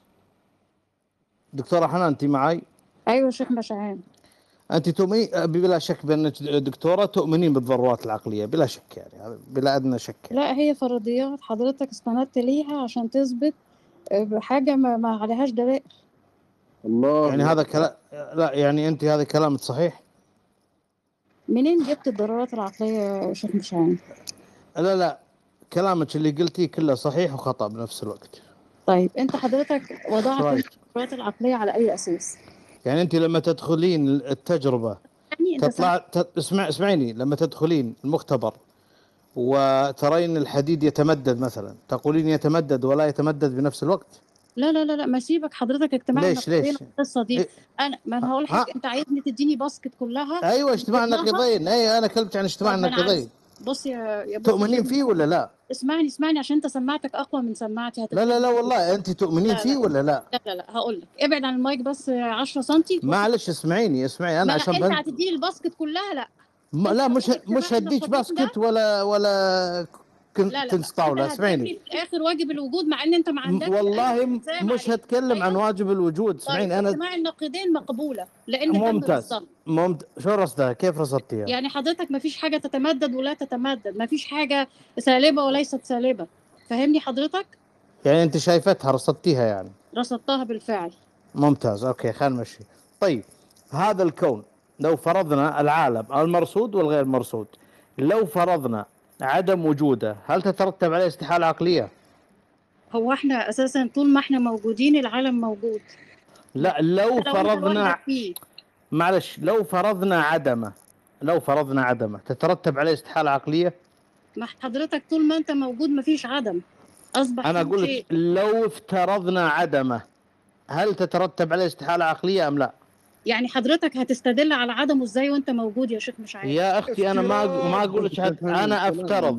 نحن الآن موجودين. هتفترض عدمه إزاي وحضرتك موجود يا شيخ مش عارف. يس أنا أقول شوفي لحظة قلت افتراض ها؟ قلت افتراض يعني ما إحنا مش قلت موجودين؟ يعني إحنا مش موجودين؟ لا لا ال- الآن نحن موجودين. دقيقة نحن موجودين. لو أنا قلت لك يا دكتورة حنان آه أنا لا أستبعد أن الكون يعدم. في إشكالية في استحالة عقلية؟ محتاجة حضرتك تعرف لي العدم. عرفت العدم؟ أيوه عدم نقيض الوجود. الوجود. طيب حضرتك اس- استدلت عليه بإن هو نقيض الوجود. هو نقيض الوجود. ولا لأن الوجود بديهي ولا يعرف. طيب أنت بتتعرف وهو سلب الوجود. طيب يعني أنت الكلام لو اللي وصفت قالته لك ده قياس من الشكل التاسع وفعلا كلامها مظبوط. أنا مش فاهم أنت معترض على إيه. لحظة بس أنا عايزة أقول حاجة. بص يا شيخ مشعان حضرتك دلوقتي عندك مواصفات للوقود للوجود. هتنفيها وتقول إن هي دي مواصفات العدم؟ العدم ما له مواصفات لا شيء. طيب استدلت عليه إزاي؟ اوصفوا لي بوعيك. أنا أقول لك أنا هو س- حديث وعيك يا شيخ أنا سي... قبل سي... هو يبقى حديث معلش سيسلب هذا الوجود. ترفع هذه مراتب الوجود كلها في كيفية الموجودات السلب بقى اشرحها ويعدم. بغض النظر بغض النظر. طيب. هل العدم عودي مخصص لكل مادة؟ يعني بمعنى يعني كل كل ما في الكون يعدم. اسمعني عايزة أقول لحضرتك حاجة. ها يعني أنا عندي شيء اسمه زجاجة. عدم الزجاجة هو نفسه عدم شيء آخر؟ أقول كل ما في الكون يعدم زجاجة غير زجاجة ما يهمني أنا. يعني العدم ده حاجة واحدة وكل الموجودات مختلفة. كل الموجودات ستعدم. طيب يعني إذا كل الموجودات هتتحول لشيء واحد مش كده؟ هتتحول تت... إلى شيء. ما تتحول لشيء. خلاص تعدم. طيب نفس نفس اللي هتتحول له ده بنفس الوصف؟ ما تتحول يا دكتورة. هتعدم تصبح هتعدم. تصبح عدما. في استحالة عقلية؟ في استحالة عقلية على هذا الموضوع؟ بس عشان بس عشان دكتورة حضرتك حنان تفضل تفضل تفضل أستاذ محمد تفضل. حضرتك حضرتك ليكي هوية أو ليكي ماهية معينة أو ليكي خصائص معينة اسمها الدكتورة حنان مثلا اللي قدامنا دي. الدكتورة حنان قبل أن تكون مولودة يعني. كانت موجودة بهذه الخصائص أو بهذه الماهية أو بهذه الهوية التي نسميها الدكتورة حنان الذي شكلها كذا وصفتها كذا وكذا وكذا أنت حضرتك بتكلمني أما أنا تعارفي على نفسي ولا تعارف الآخرين عليا؟ أنا بكلم دلوقتي عن حضرتك قبل أن آه، توجدي آه، أين كنت؟ يعني حضرتك إن أنا محددة بالوجود من قبل ما أمثل ماديا؟ حضرتك الآن موجودة قبل أن توجدي. هل كنت معدومة أم موجودة؟ ما هو أنا معرفش وصف العدم عشان أقول لك أنا كنت معدومة ولا موجودة. لا يعني وصف العدم إن حضرتك لم تكوني موجودة هو سلب الوجود فقط يعني بكل طيب. بساطة. سلب سلب وجود حضرتك. تريد ثانية واحدة بس يا دكتور حنان. تريد أن تتحدثي عن العدم لا أوصف المطلق؟ يا شيخ نحن محمد. كلامها أوصف سلب الوجود ده. أنت ما تتكلمش كلامه خلاص في الهواء أوصفه لازم معلش تشيلوا البلوك بس لغاية الروم دي وبعدين يعني يعني سلب الوجود عشان ده عشان لازم لو خرجت هتقولوا هربت الملحدة. لا لا لا لا. ما فيش هربت ولا حاجة. طيب إحنا دلوقتي إحنا دلوقتي حضرتك هشيل البلوك. حضرتك لم. تكوني موجودة. وجودك كان مسلوبا قبل أن تكوني موجودة. والآن أنت موجودة. هل وجودك الآن هو هو وجودك مثلا من آه، 100 عام؟ يعني هل أنت منذ 100 عام كنت موجودة؟ الدكتورة حنان مثلا؟ لا أعلم. لا تعلمي إن كنت موجودة أو لا. يعني كان يعني من الم... لك إن يا أنا دكتورة حنان يا لازم دكتورة حنان. يا دكتورة حنان ثانية واحدة بس. يعني من الممكن يا من يا 1900 أستاذ محمد. أو سنة 1500 أن تكون الدكتورة حنان الذي بها... التي هي بهذه الصفات وبهذه الهوية والتي تحدثنا الآن والتي لها أب معين وأم معينة وجد معين من الممكن أن تكون موجودة مثلا في العام في سنة 1000 قبل الميلاد. هذا ما ما ما تقصدينه؟ هي لا تعلم. مش بالضبط مش بالضبط. السؤال السؤال واضح يا دكتور هي الآن موجودة أم غير موجودة؟ نحن مش عارفين آه، أنا بس آه، هو شنو لا. تعلم يا يا أستاذ محمد يعني برفع إيدي. اهدى يا حنان ثواني. هي شلون لا تعلم؟ يعني عبالها مثلا هي فرعون مثلا؟ يا ناصر هو بالعافية ولا بالنقاش؟ خلاص يا اخوه يا اخوه مين؟ الناس انت ما تعرفين انت فرعون ولا لا؟ يعني مثلا يا ناصر لعل الأخت الكريمة كانت فرعون في زمن من الازمنه يا أخوة يا أخوة اهدأوا لا لا أنا أتحفظ أتحفظ على الكلام لا، دي فرجاء حنان دكتورة حنان لو أتحفظ. تجيب عن تحفظ على إيش؟ أنا أسأل يعني هل هي ما تعرف هي هي فرعون. ولا لا؟ سؤال بس يا. ناصر يا إخوة أنا مش عا- اختم يا أحسن يا ناصر عشان ده اللي هتعرف تعمله. لا بص حضرتك أنا دلوقتي يلا يا ولية خرفانة. أيوه بخرف عشان كده عشان كده آه، آه، بس أنا س- لحظه لحظه يا إخوة أنا الشيخ محمد لحظة لحظة. نقطه من لحظة أول السطر يا أستاذ محمد لحظة يا جماعة بس لحظة دقيقة واحدة بس. لا لا لا المهم لا لا استأذنك أنا ما حد داخل بس رجاء ما تصعد أحد يا شيخ خلي بس التصعيد معي. وإحنا حناخذ الدور من الكل بعدين نصعد الناس الباقيين. فأنا حاغلق رفع اليد مبدئيا يعني حتى الكل يتكلم ثم نصعد الإخوة. طيب دور أنا يا شيخ طيب. عطون بعد؟ الدكتوره حنان طيب أكيد- ماشي ماشي ماشي. أكيد طيب المغترب. أكيد. إحنا بقى نت... نت... أكيد. يعني الشيخ استاذنك بس ثواني واحدة. اللي عامل block لابو أيمن أستاذ موفق يا ريت يشيل ال block. فأنا حط حساب للشيخ موفق أستاذ أيمن أبو أيمن. أظن ال- حنان أنت انت اللي حاطة block للأستاذ موفق أكيد لا رجاء أكيد لا ده أنا كنت لسه معاك في مناقشة. طب يا أستاذ محمد عشان ما نطولش على الناس أنا تحت امركم طبعا. أتمنى إن حضرتك تناقشني مناقشة زي الدكتور أنا هناقشك أنا أهو. لو عندك أنا أنا هناقشك أنا أنا. بحسبك عايز دورك. لا لا لا بالعكس ده لو أنت عاوزة مناقشة طب حضرتك إيه أنت يعني؟ عاوزه يا دكتور حنان أنت عاوزة مناقشة ثنائية حوار ثنائي؟ ابدا أنا تحت امركم بس زي ما أنت شايف حد بيطلع يتطاول حتى شكلنا أنا وحش كمسلمين أنا لا تطورت واحد أنا لا ناصر لا العفو يا طب فندم يا إخوة أنت يا اخ اخ محمد يعطون لو حد لا ما تطاولت أنا دكتور محمد يا الكريم ناصر يا شيخ ناصر يا. شيخ محمد أخي الكريم وين تطاولي؟ هي قالت أنا ما أعرف أنا كنت موجودة ولا لا؟ قلت لها هل أنت فرعون قبل هذا تعرفين ولا لا؟ طب إيش خلاص يا المشكلة؟ إخوة طب خلاص يا إخوة الحوار هيبقى هذا السؤال بناء على طرحها يعني طب رجاء ما حدش ما حدش يقطع يعني. رجاء. طيب. تفضل يا شيخ. آه، دور أنا صح؟ أي يا مختار تفضل حبيبنا. أخي هي خلاص بس خلصت قبل ما كده؟ هي تتكلم خلاص خلصت كده؟ لا حول هي ولا إلا بالله. يا أخي المغترب بس قبل ما نعم. أتكلم أخي محمد نعم. قبل ما آه، أتكلم مع الدكتورة حنان إذا بتسمح لي بس أقول لك بالضبط المشكلة يلي لا. عند دكتورة حنان. لا لا فمشان أنا ما أسمحش لأي تعدي على الدكتورة حنان لو سمحت. لا لا مش أنا تعدي. هتكلم مش, معاها أنا تعدي هتكلم معاها لو سمحت. مش هسمح لك. لا بص يا مش بص يا تعدي أنا بدي عايزاك بدي أشرح لا فكرة. معلش أنا يعني. بص حضرتك. أنا أنا بدي أوصل فكرة يا إخوة يمكن يا إخوة يا إخوة بدي أوصل لا فكرة لاني ما بين لا أنا مش أنا مش حاسس أنا مش عايز نقاش حنان أنت حوارك معايا كده انتهى. يعني خلاص كده أنا قلت أنا تحت خليني أمركم بس في ناس آه. عايزة تتناقش وفي ناس تانية عايزة آه أكيد تتعدى طبعا حدودها فأنت مش عارف أنت عاي... تعمل إيه. أنا بقول طيب. حضرتك تحت أمركم. اتفضل أنا أنا دلوقتي أنقذت الموقف. أستاذ وصفي لو سمحت. حط ميوت أنقذت موقف إيه؟ ما أعرفش هو كان عايز يقول إيه لحضرتك أنا ما لا شايف ده هو مظبوط ده هو أنا كنت ما حابب بس. اوضح الاستشكال الموج... الفلسفي الموجود عند طيب ما أنا معاها أنا مش معاها مش ضدها مش يا مهم أستاذ يا وصفي. أستاذ وصفي. يعني المادة الناس لا تمثل شيء. يعني أنا معاها. مش ضدها. أنت أنت ليه فاكر إن أنا ضدها أصلا؟ أنا معاها. بالعكس لا ده لا أنا ما... كلام كلام لا أنا صحيح ماني فاكر لا ضد ولا مع بس بدي أشرح فكرة صغيرة لو إيه؟ تعطيني دقيقة واحدة. واكملوا حواركم. يا المشكلة أستاذ عند دكتورة حنان. يا أستاذ تس... وصفي ما طيب اسف أسف. بفكرتي لأن أنا عايزة هذا الوجه إن ده اللي يدل على إن مفيش أمل إن الناس يا دي دكتورة تتجاوز أنت فيزيائية وهن فلاسفة. أنا شخص بحاب أنا شخص بجمع بين الاثنين نوعا ما فبدي أوصل الفكرة لو تسمحي وراح مشان مشان المغترب يعرف انت كيف يعني النقطة اللي انت يشرحها اسمح لا لي بس يا مغترب لو لو لو, لو, لو بس تكرمت بدون أي تجاوز على الدكتورة حنان لو سمحت. أكيد.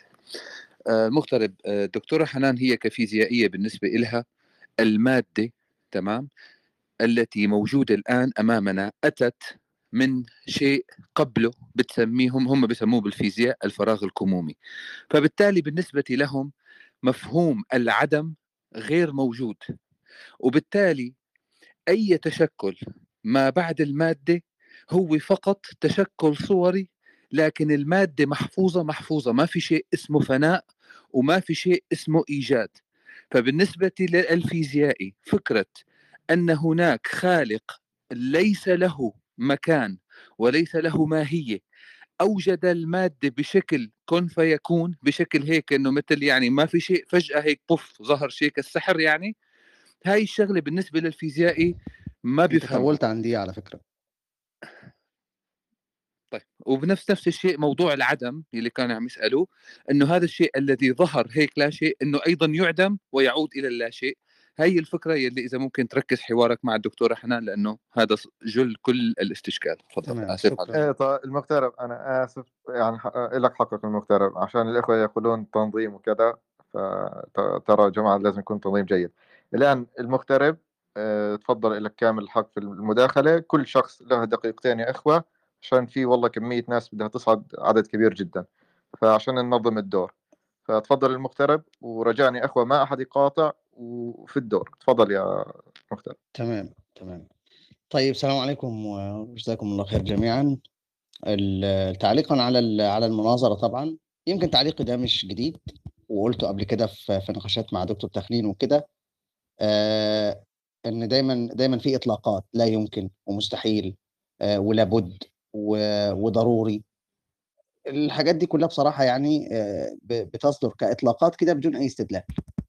وكأنه آه أنا أقول الدليل آه الدليل مفاده كذا لا. أيوه لا ليه؟ ما فيش ليه بقى. ما فيش أي تعليل لأي حاجة. ولذلك دايما أنت هتلاقي في دايما إيه نوعا ما مصادرات على المطلوب كده بدون بدون إثباتها يعني. فكان من باب أولى إنه نناقش المنطلقات دي نفسها. آه وإن كان يعني أنا مش حابب أكرر كلام كتير. لكن بالنسبة لكلام آه، استاذه الدكتوره حنان طبعا فيما يخص ال- العدم. العدم ده أنت اتكلمت عنه فهي ما شافتوش. قد يكون خارج الكون بتاعنا قد يكون.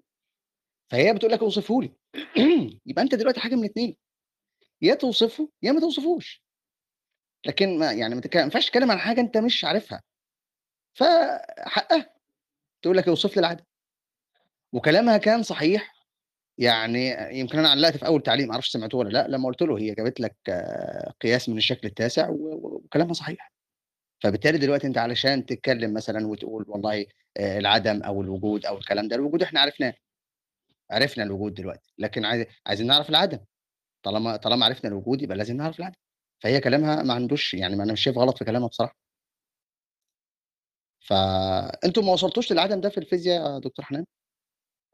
يعني أو أو ممكن نوصل له بعد بعد كام سنة مثلا في الفيزياء مثلا تطلع نظريات تكلمنا عن عدم يعني خارج الكون أو في مجرات تانية. آه، ممكن في في في في موضوع الثقوب السوداء. أنا مش متخصص طبعا في الفيزياء بس أنتوا ممكن تكونوا عارفين أكتر مني. فهل ممكن نتوصل للعدم ده في وقت من الأوقات؟ بأنهي كيفية؟ يعني بإن أنت هتحاول تستنبط إن في عدم نرصده. ولا حضرتك عندك كينونة تقدر أستدل بيها؟ يعني هدي حضرتك مثال. في مم. أبعاد غير مرئية. يعني إيه أبعاد غير مرئية؟ يعني أي شيء قدام لا لا لا. حضرتك أنا فاهم فاهم فاهم موضوع الأبعاد. ما أنا هقول لك أنا بتكلم غير إن هتفيد حضرتك نرصده. إيه بالنسبة للعدم. مم. العدم ممكن يكون مسمى له كينونة لم نستدل عليها. أنت حضرتك قلت سلب الشيء اختصارا لمجهود كتير هت... هتبذله عشان تتع... توصفه للناس. أنا بقول أوصفوه. أوصفوه وصف آه، حتى آه،. استنباطي. محل... يعني هتحط صفات النفي صح. للموجودات صح يبقى لازم لازم ان يكون له صفات صح. ما أكيد في شيء مش حضرتك صفات معترف لازم بيه يعني للعدم تحب صفات. تقول أما تحب تقول هناك مسمى مش حضرتك بتوصفه ولا أو أو بتعرفه بلاش توصفه عرفه. صح لازم نعرفه طبعا ونعرفه كمان تعريف تعريف منطقي. بالحد تمام أنا أكيد. على التعريف المنطقي. تمام. بس ده ده أنتوا اللي هتوصلوا له بال- بالأدوات لأن أنتوا عندكم أدوات متطورة. آه كفيزيائيين وكده يعني. له ثواني يا يعني أستاذ أبو ثواني يا أستاذ أبو عبد الحق أرجوك. تجاوزت آه، خمس دقائق. قلت أرجوك معلش دقيقتين أنا في ال- في الروم من بدري أرجوك. يا دكتور حنان أنا هل بنفي أنا إن سؤالي بس هل بمفهومك انت بالوصف اللي انت قلت لا لا ما أنا عشان كده بسأل حضرتك بأدواتكم أنتم. أنا عارف إن إحنا مش هنوصل له بمفهوم أنا. طيب بس يا أخ مقترب بس أنا عاوز أسأل سؤال بس. طب هو الذي يوصف يا دكتورة حنان هل آه، تعتقد أن ال- الشيء اللي هو ال- ال- المعدوم ده الذي أو المسلوب وجوده ده هل يمكن وصفه؟ يعني أنت بت- تقولين ما هو العدم ما هي كينونة العدم؟ عندما نتحدث عن كينونة فنحن نتحدث عن شيء موجود له كينونة سواء كان هذا الشيء يا أستاذ يا أستاذ آه، محمد والله كبرت الموضوع يا أستاذ محمد. ترى أنت بقول لك قياس من الشكل التاسع يا جدع. تقول لي كينونة؟ بس سيبني بس سيبني بس يا مقترب وهخليك تكمل بس. فحضرتك بتقول كينونة يعني هذا يعني هذا العدم هو فقط مفهوم سلبي هو عبارة عن سلب الوجود. هذا هو وصفه. وصفه لا يخرج عن السلب. سلب الوجود. الدكتورة حنان آه، قبل أن تكون موجودة كان مسلوب عنها الوجود. أنا محمد القريد قبل أن أوجد كان مسلوب عني آه، وصف الوجود. فالوصف أو يعني لا يكون إلا لشيء موجود. هذا الشيء الموجود هو ما تسميه ما تسمينه بأن له كينونة وغير ذلك.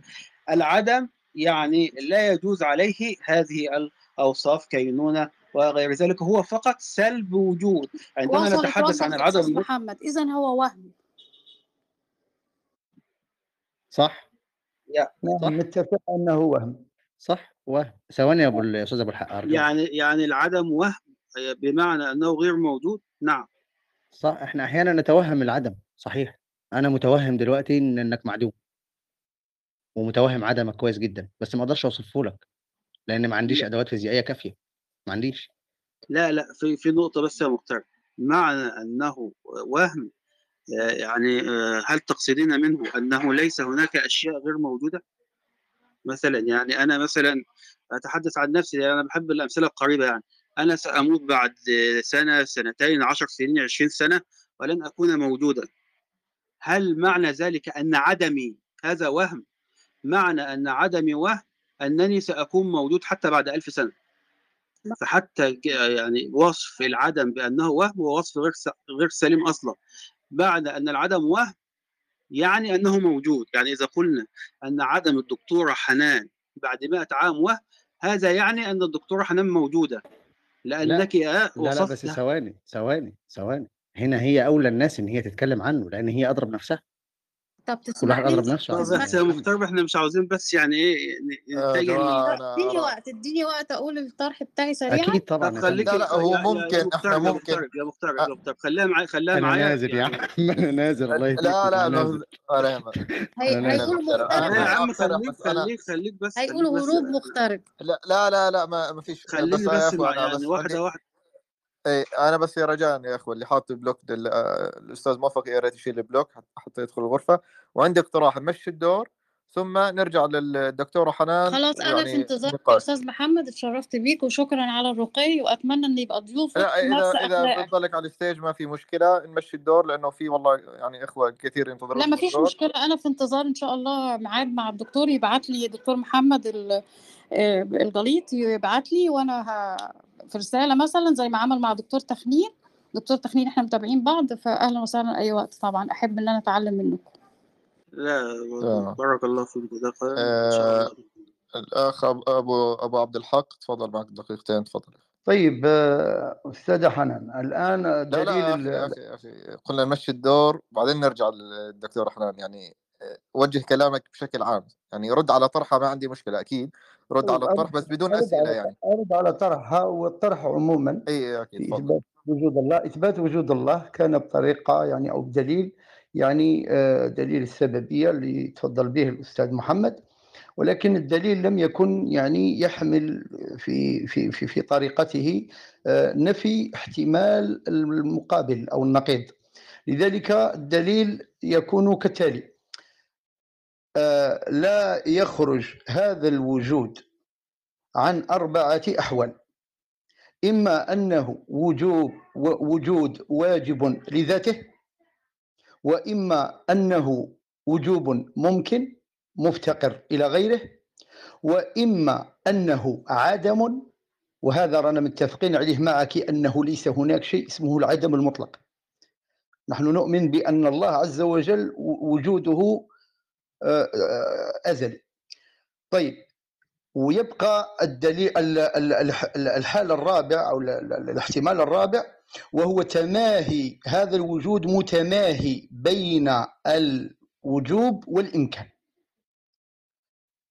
تفضلي. هي هي الآن عندك يعني الان عندك عندك لا لا لا, ثلاث ابو يعني يعني يعني احسنتي ثانية واحدة بس انت انت دلوقتي بتتكلم عن الدليل اللي أنا طرحته وبعدين هتحول النقاش مره أخرى للدكتوره حنان وكل واحد عاوز طيب يطلع بقى طيب طيب هيكلم الدكتوره يعني حنان وغيره اعرض دليلي وامشي اعرض دليلي وامشي هذا هو المقصود الم... ماشي لا علق براحتك خالص. مش عاوزين بقى نقاش آخر مع. مع الدكتورة حنان رجاء لأن الموضوع ده بيفتح بيفتح هذا كلام هذا الدليل قطعي هذا الدليل قطعي. يعني وجوب واجب وجوب واجب الوجود.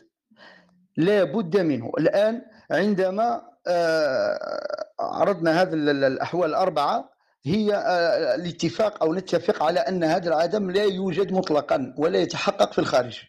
وإنما هو مفهوم اعتباري ذهني. يبقى هذا الوجود هو موجود بالفعل. فهل هو واجب الوجود؟ بالمشاهدة والضرورة هذا الوجود ليس ليس واجبا للوجود. ليس واجبا للوجود. طيب تقول يمكن أن يكون يحتمل أن يكون واجبا للوجود ولم نرصد جهة وجوبه نقول جهة وجوبه هذه إذا كانت إذا كانت معينة فالمعينات المرصودة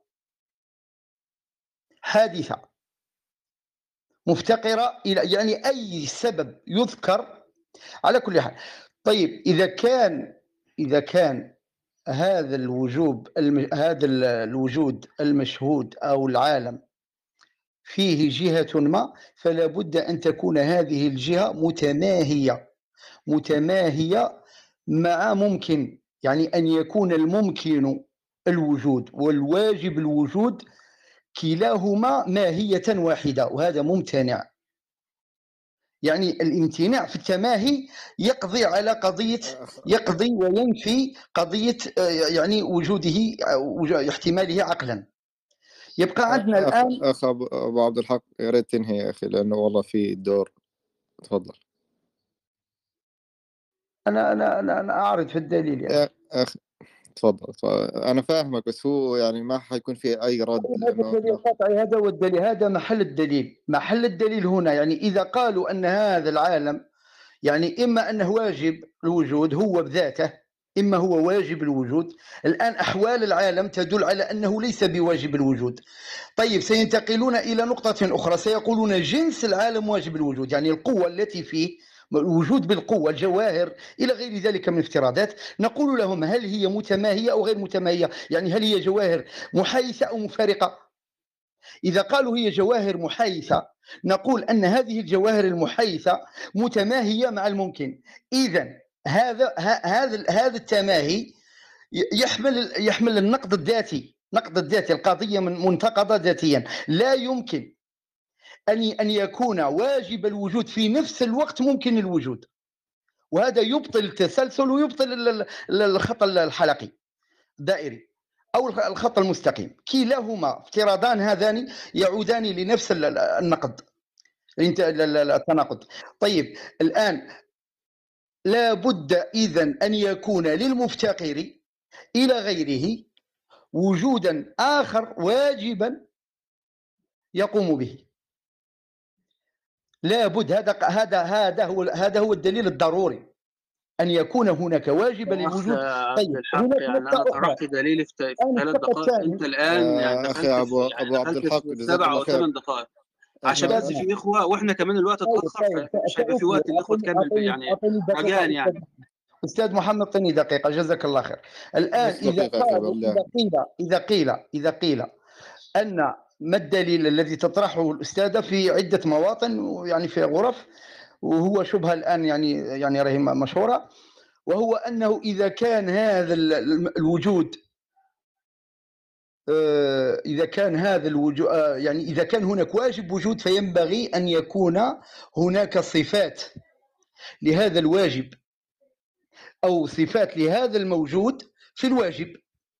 صفات إذا كنت تنتقل من الاستدلال بالحدوث على المحدث إذا هذا هذا الحادث يدل على حدوث الإله.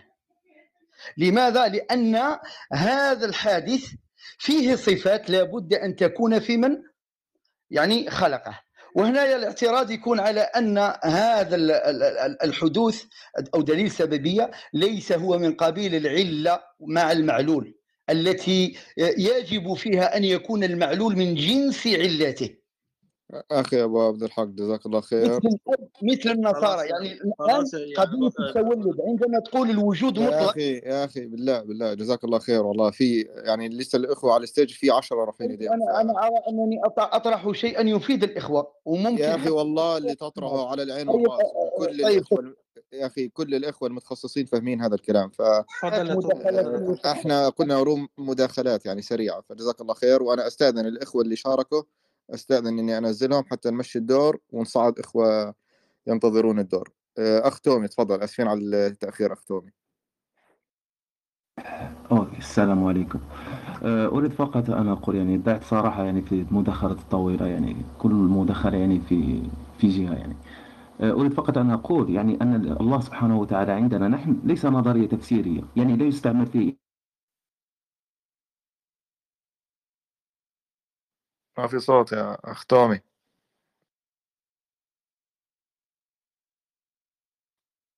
طيب مرر العماد لحد ما يرجع طول يلا.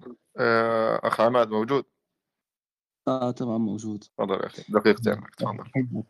تسلم شكرا طيب تحياتي لكم. السلام عليكم آه جميعا ورحمة الله. وتحياتي لكل الموجودين على ال- الستيج.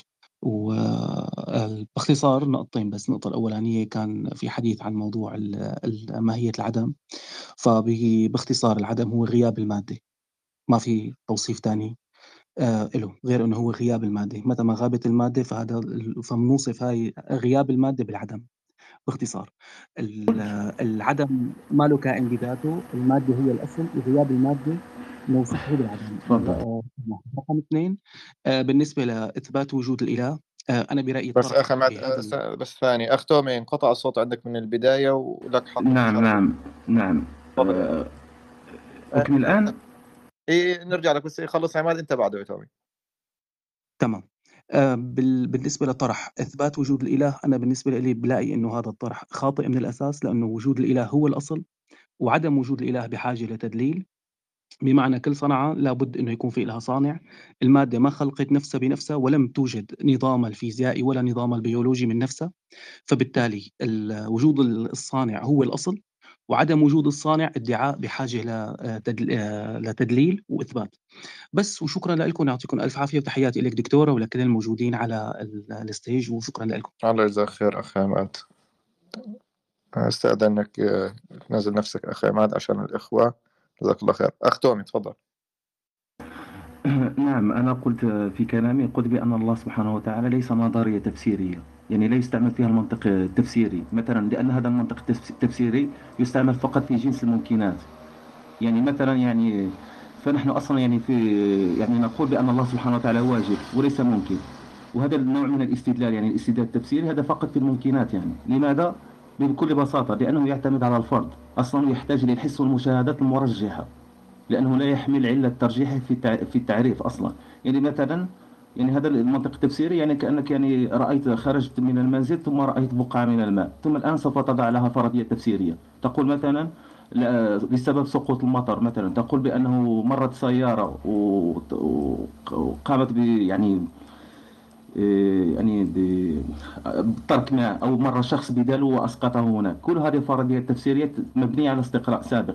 طبعا ليس هذا هو الاستدلال. يعني في حتى يعني الاعتراض الذي قالت بأنه فرضية يعني ليس هكذا. يعني دليل الإمكان مثلا هو دليل استنباطي يعني أنا قلت في الأول أن وجود الله سبحانه وتعالى ليس نظريه تفسيرية بل هو حقيقة ضرورية. يعني مثلا دليل الإمكان مثلا آه، يمكن أن نقول أصيغه أصيغه لك هكذا. يعني مثلا يقول الممكن تعريفه هو الذي يحتاج إلى المرجح التام والمرجح التام لا يكون إلا واجب. في العالم ممكنات إذا الواجب موجود.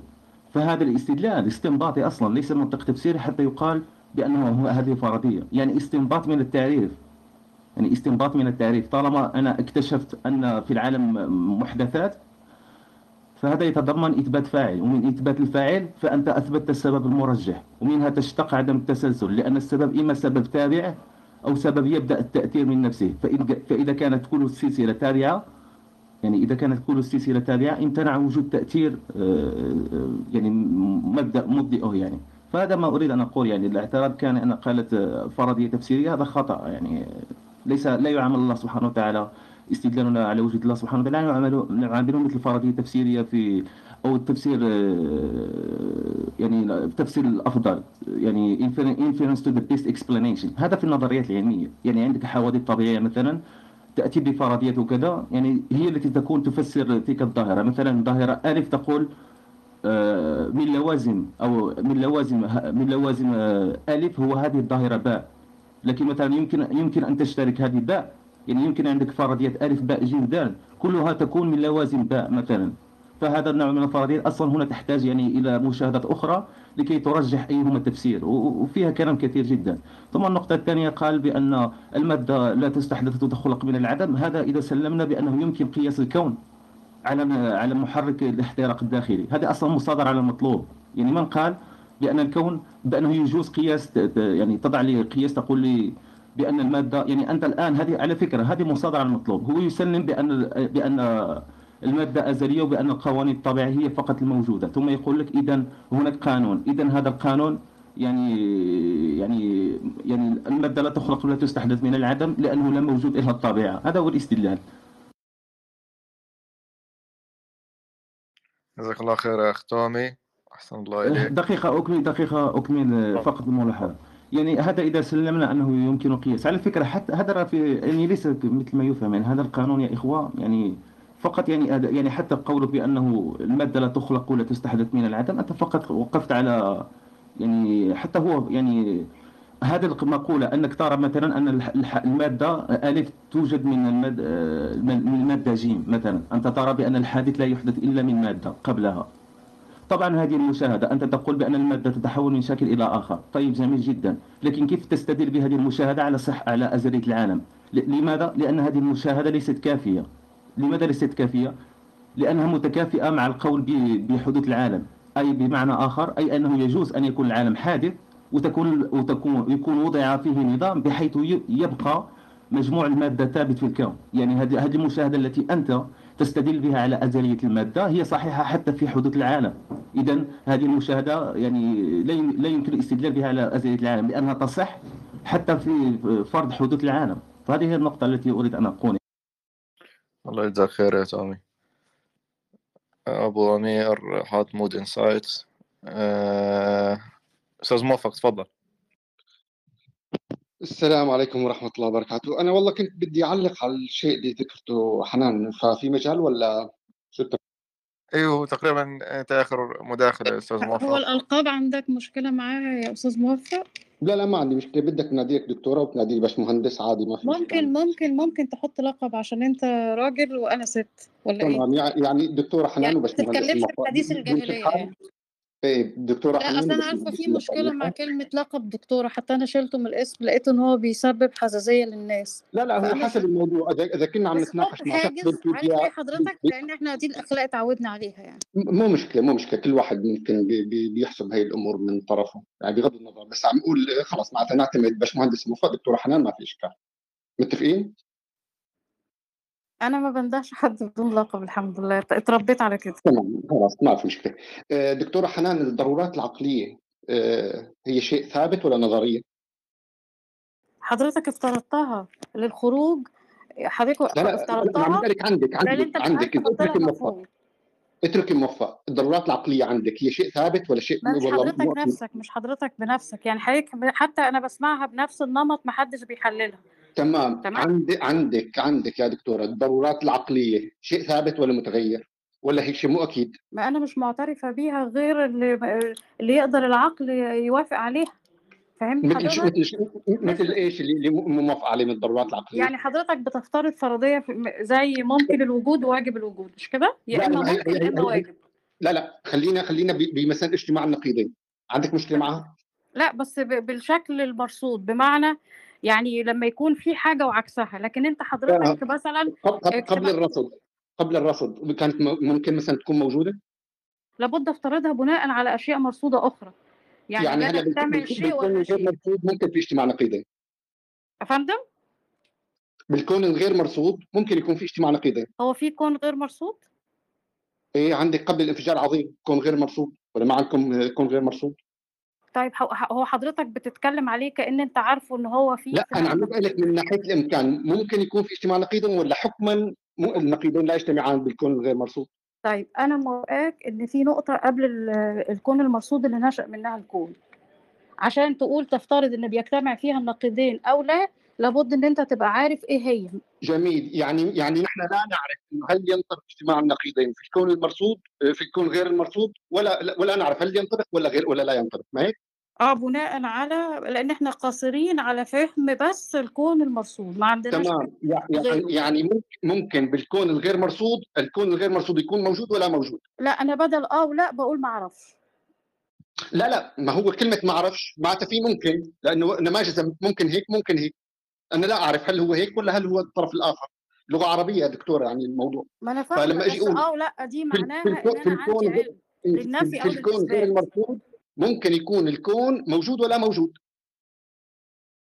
يعني أنت حضرتك بتفترض إن في حاجة كينونه قبل العالم اللي شايفه أنت دلوقتي. مو أنا أفترض النظرية يا دكتورة. هلا انت أنت يا العظيم مو بداية لما قالتش توسع قبلها. ما اختلفنا. في عندنا شيء اسمه الكون غير منظور ولا لا؟ سميتها سميتها بس يا يا أستاذ موافق يا باشمهندس موافق سميتها فقط. قالت عليها أي تمام. حاجة؟ لا لا ما قالت ما أنا عم بيجي بقول لك هلأ نحن طالما ما بنعرف معناتها ممكن هيك ممكن آه، آه، اختيار ألف وممكن اختيار باء ولا نعرف صح؟ لا هو لا نعرف هي هي اللي أكثر منطقية لأن معنى إن حضرتك تختار ما بين شيئين إن واحد منهم بيدل على إن أنت طيب عارف طيب هذه الكينونه اللي بتفترض لك فيها حوضح لك إياها بطريقة أبسط بطريقة أبسط. اجتماع النقيضين في الكون غير غير المرصود آه، جائز. عندك مشكلة بهذا الموضوع؟ يا أستاذ موافق حتقولي لي مثلا أنت عايز دليل. تنجو بفرضيات؟ إن- إن- لا لا لا انت أنت بحاجه دليل على هذا الأمر؟ بحاجه دليل على إثبات هذا الكلام اللي أنا عم بحكيه؟ أنت ولا أنت ترفضينه مباشرة؟ أنت بتتكلم على الكينونة اللي قبل الكون كأنك عارفها. ده في حد ذاته تمام تمام. أنا عم أقول لك أنت انه أنت كلامك كلامك غير مقبول لأنه ما في عليه دليل؟ مش دليل وبس ده أنت عشان تفترض فرضية لابد إنها تكون منطقية. انت افترضت ان في كينونة تمام عارف حضرتك افترضت كام حاجة؟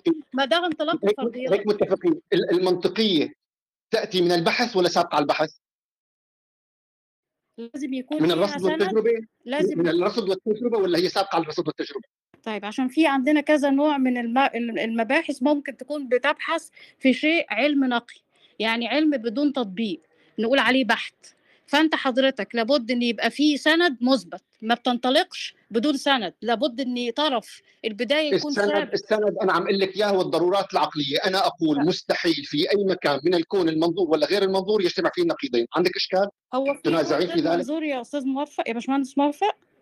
إيه إيه حسب نظرية ال- ال Big Bang ما قبل ما قبل ما قبل واس- واسال الدكتور قبل ما قبل توسع الكون ما قبل توسع الكون ما قبل توسع الكون نحن لا نعرف عنه شيء. طب هذا هو حضرتك الكون قلت في المنظور. الكون اللي إحنا فيه ليه؟ وليه فرضت إن هو كون؟ ليه قلت هذا كون؟ يا يا دكتور أنت ما سمعت كلام الدكتور نسيم؟ أنت هلا عم تخالفي الدكتور نسيم؟ لا. عندك مشكلة مع الدكتور لا نسيم؟ ما هو دكتور نسيم الدكتور نسيم هو طلع طلع ساعة يحكي عن الكون غير المنظور. حتى قبلها معقول؟ معقول ما بص يا حضرتيها ما عندك اطلاع على هذا الموضوع يا دكتورة؟ فيزياء هي اهدى بس شوية ما تتكلمش بسرعة. أنا بص حضرتك بس أنا ممكن المايك عندي قوي بس. طيب بص. حضرتك قبل كلمة الفرضية يقول قد. وطول ما هي قد انت ما تقدرش تستدل عليه إيه، وأنا عم بسألك هل هل هل القد مسموحة أن يجتمع اجتماع النقيضين هي القد موجودة عندك باجتماع النقيضين ولا ما في قد؟ يا سيدي أنا مش موافقة إن يبقى في كون غير كنا قبل بداية كنا هذا ومش طيب مش طيب ما طيب ماهيته المنظور كمان. طيب طيب يا دكتورة نحن نعرف كل استناني بس يا أستاذ موفق أنت بتقول الكلام وما بتنتظرش ردي. استناني أكمل السطر. هو نحن مش ما, ما, ما بدنا نشرح شرح بعيد عن النقطة يا يعني دكتوره انت مش عايز تفضلي عايز تتكلم وبس يا أستاذ لا موفق؟ عن فهمني محتاج الرد على قد السؤال. تفضلي.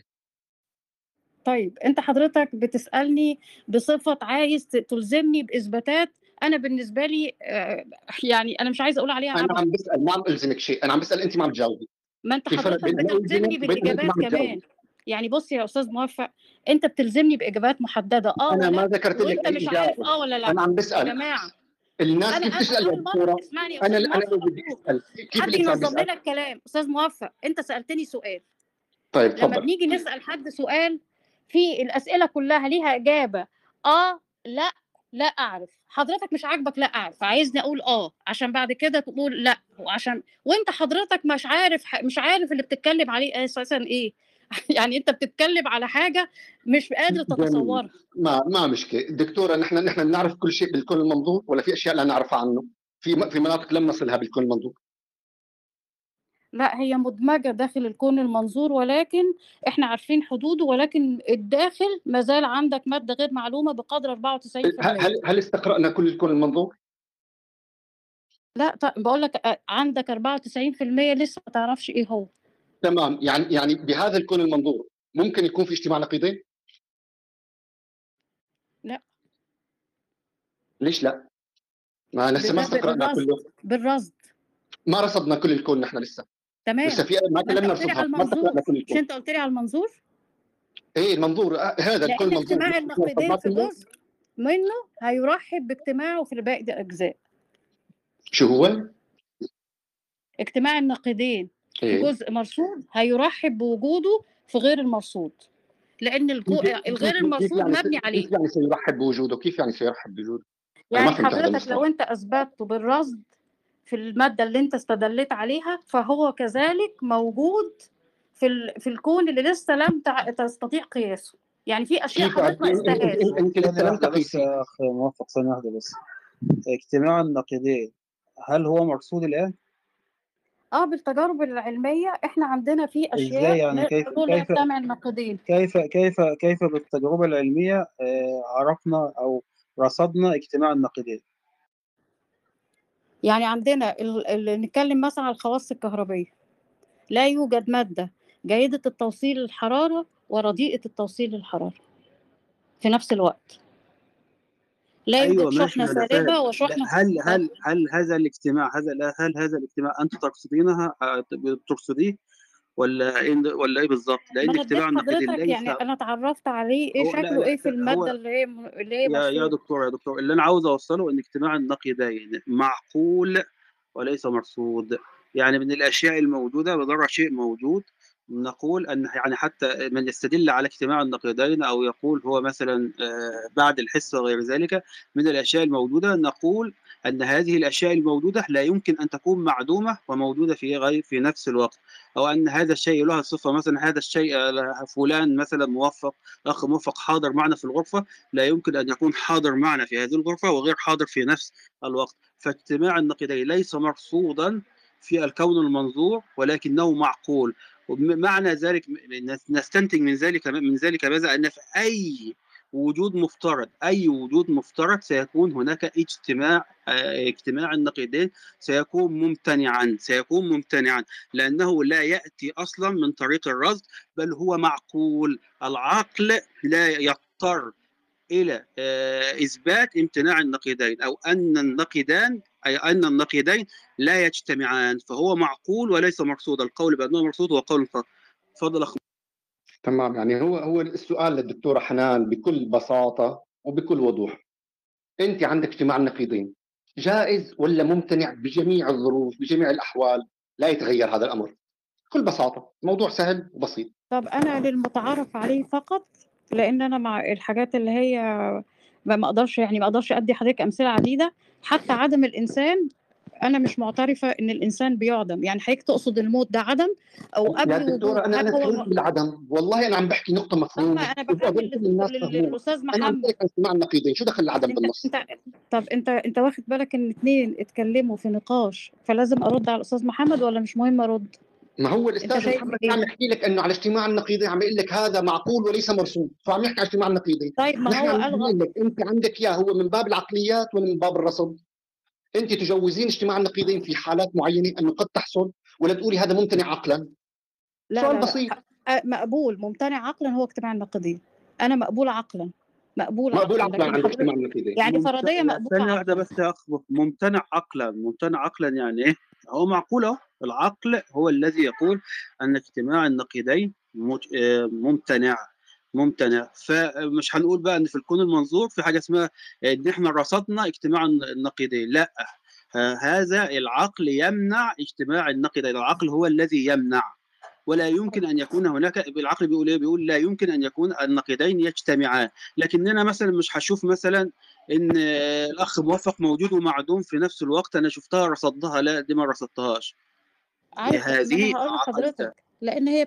بتعتمد على إدراكك أو عدم إدراكك بوجود ال... الأستاذ موفق. لكن اللي عايزه أقوله لحضرتك يا أستاذ محمد أستسمحك بس 30 ثانية يا باشمهندس موفق. إن حضرتك حتى لما اتكلمت على إن الإنسان هيموت الموت ده تحول وليس عدم. لأن حضرتك المفروض تقسم الإنسان إلى جزئين ال... ال... الروح والجسد. فالجسد حتى فناؤه هو تحول إلى مادة ولا تفنى هذه المادة. لا ماشي ماشي ثانية واحدة ما بس. ما في يعني يا أستاذ حضرتك محمد والله لا لا حتى لما ونجي طيب طيب بس النقطه دي يا اخ موفق يا دكتوره حنان بس عشان حضرتك مش مش المادة اللي انت خلقت منها. يعني حضرتك مش النطفة آه، ولا حضرتك التراب أو الطين المصدر الأول اللي حضرتك آه، ولدت فيه آه، خلقت منه. حض- حضرتك اسمك الدكتوره حنان إنسان حيوان آه، عاقل آه، له خصائص آه، معينة أو له هوية معينة تميزه عن الأفراد الآخرين فمش هنقول إن حضرتك أنت التراب ولا حضرتك أنت النطفة اللي خلقت آه، منها. فأنت الدكتورة حنان بهذه الهوية لم تكن موجودة لم تكن موجودة. اتفضل يا يعني تمام. حضرتك أنا لا يعني حضرتك لما لما إحنا ربنا سبحانه وتعالى قال آه، إن هو أخر- أخرجنا من ذري من ظهر آدم وإن هو خيرنا كمان نكون موجودين ولا لأ؟ دي ما ما, ما حصلتش؟ يعني من لحظة وجود آدم إحنا كنا موجودين ولا لأ؟ لا هذه يا اخت هذه ال- ال- يعني دكتورة أنت برأيك نحن نحن ازليين بس لا لا دخلنا في القش ده يعني. لا لا لا بناء على هذا الكلام ما جاء ما جاء إيه أنا حسب حسب ما جاء انت فهمت مثلا علمنا إحنا من عند الله يعني مش بتكلم على إيه حاجة إيه إحنا عارفينها. اللي جاء من عند الله فهمتي؟ انه نحن أزليين. هو أدم؟ أزلي؟ هو سيدنا أدم أزلي؟ ما هو طب هل نحن عايشين منذ بدء الخليقة؟ ما هو دي أنا عشان كده يعني قلت يعني هل ابدا أنت حضرتك قديش- عمرك يا دكتورة؟ طيب هو ك... هو طريقة كلامك كده إحنا عندنا الطريقة دي اسمها زعيق. فأنا آه طيب. إيه، إحنا قريبين إيه، من بعض. هو هو طيب ماشي. قديش عمرك يا دكتورة؟ يعني ما مش قصه عمرك يعني هل انت مثلا لا فوق لا 100 سنة أنا؟ مواليد 78 قبل 78 أنا ككينونة يدركها البشر غير موجودة لحظة اكمل لك إيش يعني إيش يعني كينونة؟ أنا أنا في شخص اسمه حنان ولد ولد سنة 78 اهدى قبل ارجوك 78 يا كان موجود اسمه حنان؟ اهدى اهدى انت هتبان شاطر قدام الناس لكن اللي أنا عايزه أقوله لحضرتك لا لا أنا أنا أنا مبين مبين يا هنفصل دكتوره ب- بطرحي يعني ما اهدى اهدى شوية يا سيدي ده الحكاية كلنا إيه والله. يمسكوا في بعض كده اهدى الحكاية بسيطة. فأنا دلوقتي أنا حضرتك أما تيجي توصفني بتوصفني حنان الجسد اللي هي مادة والوعي. على فكرة الوعي لا يتصل بالإنسان الدليل على كده ممكن الإنسان يبقى موجود ينفصل مهتمين عنه زي حالات بالوعي خليني أكمل مش هدعي لك والله أنا ست كبيرة. فأنا دلوقتي إيه. حضرتك الكينونات بتاعتي بتتكون من عدة أشكال منها حتى الروح اللي مش معترف بيها اللادينيين حضرتك مم. بتقول إن أنا أعدم الإنسان بيعدم أما يموت. لأ. ما بيعدمش هو بيتحول.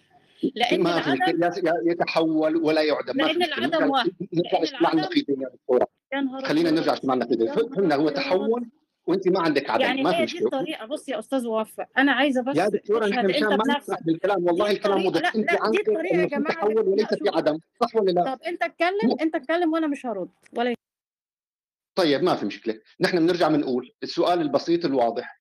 اجتماع النقيضين. هل هو ثابت ولا ممكن إنه والله إنه إنه, إنه لا يتحقق؟ نقطة بسيطة تستدل عليه بالرصد وأنا استدليت عليه بالرصد. يعني قبل الرصد كان هو جائز. يا سيدي أنا ما وجدتش إلا بعد ما في رصد. أنا العالم اللي أنا أنا عم موجود بس اختلف شكله عن اللي أنت بتستنتج منه. أنت جايب لم منطق من ألف باللي لم سنة ما أضفتوش ليه حاجة. تمام. باللي لم أما ترفضيه اتكلم اسكت والنبي عشان الناس تسمعنا بدل ما شكلنا عاملين زي الغربان كده. اسكت لما ما أنا اتكلم واقفل المايك عشان الناس تسمعك وتستفيد من علمك. طيب بس بس حضرتك يفضل حسكر المايك حسكر المايك بس يفضل ما ما نسرح بالملكوت يا دكتورة. يعني نحاول نجاوب على قد السؤال يعني ما انه نس- نسرح. مو الموضوع ما بده شرح طويل يعني. اذا اجتماع النقيضين ترى هذا السؤال يا دكتورة بيجاوبوا عليه الأطفال اول أول ما يتعلموا باي أي مبحث لسه ما أنا لسه ما أنا كبرت لدرجة رجعت للطفولة. ممكن فانا بقول لحضرتك الواحد يفوت إديني وقت. يتعلموا في الصغر. ما في مشكلة. طب إديني وقت ولا يهمك. إديني وقت. مش تقول لي جاوبي بطريقة معينة. أنت عايز تلزمني بالإجابة يا أستاذ موفق؟ أنت بتختار لي الإجابة. دي كده منهجية اسمها إلزام بدون دليل. أنت حضرتك بتقول لي اختار يا دي دي والإجابة مش بينهم. خلصتي؟ ما بعرف آه، خلصت الدكتورة يعني هلا؟ إيه المفروض تفضل أستاذ موفق. طيب نر- نرجع بنقول يعني اجتماع النقيضين جائز عقلا ولكن بالرصد نحن نحن اللي وجدناه إنه لا يجتمعان هذا كلامك دكتوره عم صيغ كلامك بطريقة صحيحة. تابع تابع أستاذ موفق خلي الناس تستفيد. تمام تمام ماشي. رح تابع رح اعطي خلاصة. يا جماعة الخير هذا الأمر لما الواحد يجي يقول أنا عرفت إنه والله عدم اجتماع النقيضين بالرصد يعني هذا والله لم يسبق به أحد يعني الا إلا يعني يعني من من شكك بال- بالعقل ابتداء. أنا حتى أبتدئ بأي عملية أنا أب أساسا أي عملية رصد حتعطيني نتيجة. إذا كان أنا هي النتيجة كيف بدي أعرف هي صحيحة وخاطئة؟ إذا كان ممكن تكون صحيحة وخاطئة بنفس الوقت. وهذا الأمور هي ضرورية لا يدلل عليها. هي الأمور العقل لا يعمل بدونها. لما تيجي الدكتورة تيجي تقول لك والله أنا عملت تجربة فاستنتجت أو أو عملت رصد معين فاستنتجت إنه ما في اجتماع نقيضين والله كيف انت عرفتي هذا الأمر إذا كان الوضع قبل قبل الرصد أساسا الموضوع مفتوح؟ ممكن تكون نتيجة صحيحة وخاطئه بنفس الوقت. فهذا الكلام لما نحن نتكلم يعني يعني للأسف هون المشكلة إنه حتى هذا الشيء يبنى عليه بالعلم التجريبي تبنى عليه فلسفة العلوم. فالإنسان ممكن يوصل للدكتوراه ولكن هو مو فهمان الشيء اللي بأسس عليها العلوم. ويجي يتكلم بأشياء ويعطيك نتائج وبراهين وهو جايب العيد. يعني هذا الكلام اللي نحن عم نحكيه وبعد من مثلا أنا بفتح روم وبتكلم. يعني أنا والله بطلع نفسي بمظهر سيء. وعم بعطي للناس كلام. يعني مضر مضر مضر لصورتي أمام الناس وخاصه إذا أنا كان لي صور بمكانه اجتماعية أو مكانه علمية. فالإنسان يفضل بالشيء الذي لا يعرفه لا يتكلم حفاظا على مكانته. أنا شخص مثلا أي شخص يكون مختص بمجال معين بمجال الآخر ممكن يكون عامي وأقل من عامي فيحترم هذا الأمر. إضافة إنه أساسا يعني لما نحكي مثلا إنه بالأفكار لما أنا ينتج عندي فكر معين فبالتالي أنا أجعل كل هذا الفكر اللي عندي ليش؟ لحتى أضرب استدلالات المسلمين لحتى أضرب حتى ال- التاريخ المسلمين. يعني هلأ مثلا تخيلوا يا جماعة الخير أنا هيك مثلا إنه والله آه، أنا قاعد بغرفة والحوار مع ملحدين فأنا شو بجي بحكي؟ جملة؟ بجي لا بقول لا والله موفق مش مهندس موفق أنت أنت مو قلت لي أتكلم مع الناس؟ لا لا. ولا حضرتك تتكلمي معايا حضرتك ماشي الناس هتسقف لك وهياخدوك في روم ويزغرطوا مو مو مو مهتمش خلينا كلام عقلي بس يعني. اهدى شوية اهدى على قلبك وقول استعيذ بالله. والله يعني إحنا إحنا لأن يعني، حتى ان يكون معصب اسمع اسمع كلامي بس. حضرتك اديني فرصة انت حضرتك بتتكلم وعلى فكرة كل الكلام ده حضرتك حافظه. ما ضفتش تحليل واحد. عشان آه، كده مش قادر تخرج يا دكتورة هذا الكلام هل النتيجه اللي وصلتي لها حضرتك اللي هو ليس له وزن.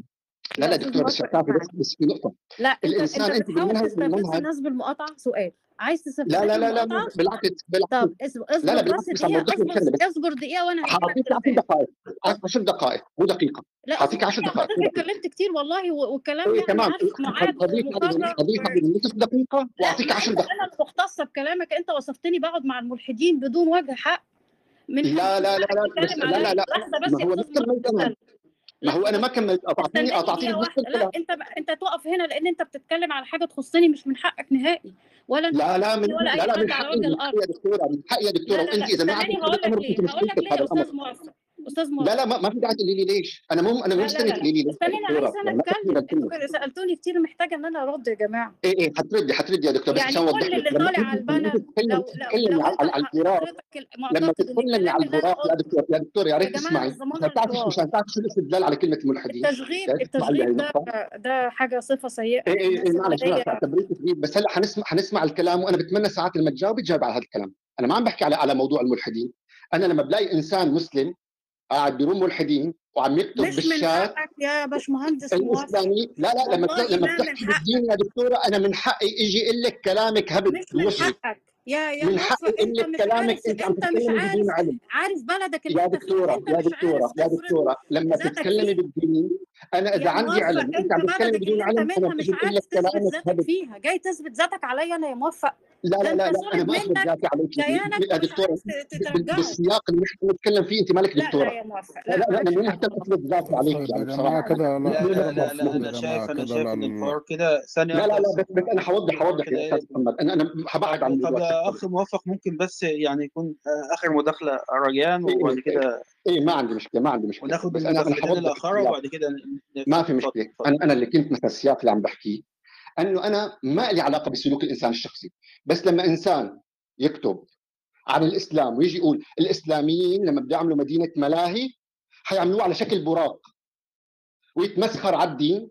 فأنا هون بيكون دكتور بيكون بروفيسور بقول له إنه هذا اسمه قلة أدب وقلة احترام.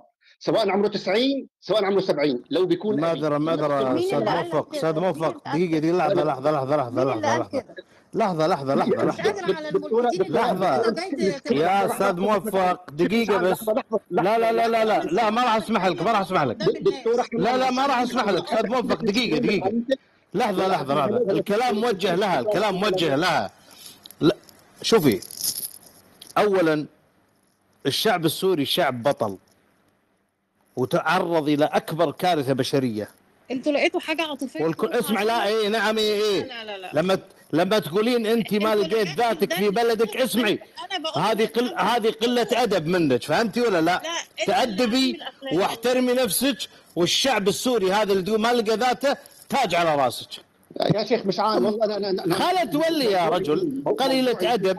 الموضوع الشعب؟ خلا ما مجنونة مو صاحية تقول أنا استحالة اجتماع النقيضين شفتها بمختبر خلا توكل على الله بس. إيه لا لا بس يا يا هلا قدام قدام خلاص إيه، لا لا بس بس لا لا هي مهمة. إذا أنت قدام الجميع لا لا لا يا أخي موفق هي حتتكلم يا أخي موفق مش هنشوف مشان من مظهره بايخ يا دكتورة. يا أخي فنحن نعرف انه لما الأخ أنت اتكلمت والاخ مش عايز يتكلم لا هي هتتكلم ولا حضرتك هتتكلم. اتفضل اخ منتصر اتفضل. السلام عليكم ورحمة الله وبركاته. آه إن شاء الله يكون في صوت من زمان إنه ما داخل على الكلوب هاوس حقيقة. سامعيني يا أخوة؟ آه تفضل تفضل الله يبارك فيكم. آه أنا لي تعليق إن شاء الله على الكلام الذي قيل ولا أريد أن أدخل في حوار حقيقة يعني ما آه الغرفة الآن فيها أكثر من 600 شخص ما شاء الله يعني. نسأل الله أن يبارك في الجميع. وأنا أعلم كما يعني كثير من الأخوة هنا يعلمون آه، أن معظم الحاضرين آه، ربما يصعب عليهم وبعضهم ربما لا يفهم أصلا ما يدور الآن في الغرفة وما يعني يجري من حديث فلسفي ويعني آه، علمي بين قوسين. ها؟ فأنا أوجه الكلام أولا لهؤلاء الذين يعني لا يعون بشكل واسع ويحيطون بشكل كبير بما يدور في هذه الغرفة. يا إخوة يا أيها الأحبة يعني لستم بحاجة إلى كل هذا الهطل مع احترامي لجميع الأخوة المسلمين الذين تحدثوا يعني أنا كلامي لهؤلاء الفئة الواسعة في هذه الغرفة هؤلاء ال- ال- ال- ال- ال- ال- الغالب الذي لم يفهم ما يدور من هنا يعني ما يدور في هذه الغرفة من حوار فلسفي ها ومن مصطلحات ومن إلزامات هذا كله هطل لستم بحاجة إليه والله العظيم. يعني أنا أقسم بالله يعني عن تجربة آه، وعن نظر يعني في كتاب الله وسنة النبي صلى الله عليه وسلم كل هذا الهطل والخرف الذي دار لستم بحاجة إليه والله يا أخوة يعني الواحد منكم إذا فتح الآن كتاب الله سبحانه وتعالى وتدبر آية في كتاب الله خير له من أن يجلس الآن يسمع كل هذا الذي دار. هذا أولا لهؤلاء الأخوة الأحبة أوجه لهم هذه الكلمة من القلب يا أخوة والله. آه، ثانيا الكلام هنا لما دار يعني في الغرفة إن كان هنالك من يستمع من الذين يعني آه، طرحوا كلام يناقض آه، فهم العقلاء يعني. هنالك فهم للعقلاء يناقضه. الشخص الذي يقول أن الفيزيائيين لم يرصدوا العدم والعدم يعني كما ذكر الأخ آه، محمد يعني هو عدم الوجود آه، آه، غياب الشيء آه، فأنت تتحدث عن شيء غير موجود. وتريد في نفس الوقت من الفيزيائيين أن يرصدونه يعني أن يرصدون هذا الذي هو لا وجود له أصلا. فإن لم يكن هذا خرف فليس على وجه الأرض خرف أصلا يعني. هذا إن لم يكن خرف هذا الذي يقوله فلا يوجد على وجه هذه الأرض خرف ولا غباء أصلا يعني مع احترامي لشخصه لكن ال- ال- الفكرة هذه بحد ذاتها فكرة في غاية يعني السذاجة والله أنا جالس أضحك خلف الهاتف وخلف الجوال. أقسم بالله العظيم جالس أضحك على خفة هذه العقل حقيقة. يعني الشخص يقول لك هو شيء لا وجود له. يعني العدم هو الذي غير موجود لا وجود له. وثم تقول ها لم يرصده الفيزيائيون. يعني أنت تنتظر من الفيزيائيين أن يرصدوا شيء غير موجود؟ يعني آه، آه، إذا على الدنيا سلام يعني. لا لا يا شيخ أما القاسم أنا آسف على مقاطعتك بس كان من باب ال يعني ليس من باب الإلزام التسفيه من المخالف فاهمني؟ نعم نعم. كانت من هذا الباب ليس كان على سبيل ال- الجد كذا نعم. لا كانت من سوي من تسفيه المخالف. مم. ما هو هذا يعني هذا آه، في هذا المقام يلزم أخي. يعني أمثال هؤلاء لا يحاورون وإنما يعني تديل على رأسه كما يقولون إخواننا المصريين لأن هذا إنسان يعني هو الذي يضع نفسه في هذا الموضع أصلا. هو أنا اول شيء بدي اعتذر من أستاذ محمد القليط ومنك يا أستاذ أبو القاسم بس أنا بصراحة صاعد لهذا لهذا الهدف. يعني من التوضيح مدى أول شغلة سخافة الإنسان اللي قاعد عم يطلق أحكام على الأدلة العقلية وكذا. هو الضرورات العقلية هو إنسان يعني مو فاهمها. أبسط الأمور عاد عم ساعه لحتى نحكي على اجتماع النقيضين. وإضافة انه إنه نبين إنه هو كيف يعني بي- بيلمس يعني بي- بيظهر أشياء وبعد إنه هو يسيء للإسلام وبيتكلم على المسلمين وعلى تراث المسلمين. طيب أخي. أنا أنا بعتذر منك أخي أبو القاسم ومن الله الاستاذ يبارك فيك. محمد على الشيء اللي صار بالروم أنا بس حتى لا أظن يمكن هو شر لا بد منه. كان. أنا حتى لا أطيل وأترك لكم المجال إن شاء الله يعني تناقشون وتحاورون وتتحدثون إن شاء الله. أما ال- الحديث عن عن النقيضان يجتمعان ولا يجتمعان يعني أبو القاسم الآن ممكن يكون مثلا مت يعني ممكن يكون متكلم متحدث وفي نفس الوقت في نفس اللحظة غير متحدث غير متكلم أو أن يكون مثلا موجود وغير موجود أيضا في نفس الوقت يعني. العلم يعني بين قوسين التجريبي ها العلم التجريبي يعني من مسلماته الشخص الذي الآن إحنا عند- عندنا مثلا فيزيائي عندنا كيميائي عندنا بيولوجي يدخل الآن إلى المختبر تمام؟ من المسلمات التي في رأسه مسبقا قولا واحدا. هذه يسلم بها يسلم بها لأنه إنسان عاقل. من المسلمات التي عنده أن منطق اللغة البشرية منطق صحيح. هذه مسلمة عند كل شخص يقول أنا عالم في المجال التجريبي أن منطق اللغة البشرية عنده منطق صحيح. يعني أن الشيء إذا إذا إذا إذا ثبتت ال- ال- القضية هذه فنقيضها معدوم خلاص يعني. ها؟ يعني إذا أثبتنا وجود مثلا ألف وباء تناقض ألف باء يعني نقيض لألف فباء معدومه قولا واحدا عنده. فهذه يعني هذه قضية بديهية في العلم أصلا يعني هذه من من من مسلمات العلم. فيأتي شخص يقول والله العلم هدم المسلمات. طب ما أنت هذه المسلمات أصلا استخدمتها ها في قضية بحثك أساسا فكيف تهدمها؟ يعني يعني أنت تهدم الأصل الذي أنت بنيت عليه كل شيء. فيعني هذا كلام آه، يعني ربما يعني ربما الأشخاص لن يفهموه يعني ولستم بحاجة لأن تفهموا هذا يا إخوة أنا كما ذكرت من البداية والله لستم بحاجة لأن تفهموا كل هذا الهطل لكن نحن نضطر أن نذكر هذا الكلام والله وإلا أنا ما كنت بحاجة أن أذكر كل هذا أساسا يعني يكفي القرآن والسنة تكفي والله القرآن والسنة تكفي وهذا العفن الفلسفي لسنا بحاجة إليه كله وإلا يعني ما دخلنا فيه إلا للضرورة يعني وجزا الله خيرا للأخوة القائمين على هذه الغرفة وبارك الله في في الجميع وفي أهل السنة. القضية يا أخوة أن العلم هذا يقوم على مسلمات، من المسلمات أن منطق اللغة البشرية منطق صحيح، أنا إذا دخلت المختبر فأنا أسلم أن النقيضان لا يجتمعان قولا واحدا وإلا هذا الشخص مجنون. الشخص الذي يعتقد أن شيء ونقيضه يوجدان هذا جنون هذا جنون. هذا شيء هذا قولا واحدا جنون هذا. لا يمكن أن يوجد في شخص سليم يعني ها آه، أن يسلم في عقله القضية ونقيضها. يعني أن أن أنك أنت الآن تسمع أبو القاسم ولا تسمع أبو القاسم أيضا في نفس الوقت. آه، هذا هو اجتماع النقيضان أنك تسمعني ولا تسمعني أيضا. ها؟ أو أنك أنت الآن مثلا موجود وغير موجود. أو أنك أنت الآن ميت ولست بميت أصلا. فهذا لا يقبله عاقل. هذا لا يقبله عاقل على الإطلاق. كالشخص الذي قال يعني في قبل قليل قال أن نقول يعني الإخوة يقولون العدم هو عدم الوجود يعني أن الشيء ليس بموجود. ننتظر الفيزيائيين يرصدونه. يرصدون شيئا غير موجود. يعني الفيزيائيين يرصدون شيئا غير موجود. يعني هل أنت تعي ما تقول؟ يعني يعني هل يوجد في رأسك عقل يعني أو يعني هل هل أنت فعلا تستخدم عقلك يعني أصلا؟ الله المستعان. آه، قضية أخرى وهذه مهمة جدا يا إخوة نرجو أن يعني نركز فيها أن يعني الفيزيائيين في حديثهم عن الكون الفي- الفيزياء الكونية والفيزياء الكونيين معظم حديثهم عن وجود الكون وعن نشأة الكون وعن الحياة مليء بالخرف والهطل والله يا إخوة مليء بالخرف. مليء مليء بالخرف. يعني الآن مثلا ال- ال- الأخ تومي مثلا جزاه الله خيرا تحدث وما أكمل ربما مداخلته تحدث مثلا عن القانون الأول للديناميكا الحرارية مثلا أن المادة لا تفنى ولا تستحدث ولا توجد من عدم. طب هذا القانون بناء على ماذا؟ بناء على المادة المرصودة لنا نحن كبشر. هذه المادة التي أمامنا. طيب أنت إيش دراك إنه هذا القانون والله موجود على المجرة الأخرى التي بجانبنا؟ يعني إن وجدت مجرة أصلا طبعا. ها؟ ما أدراك.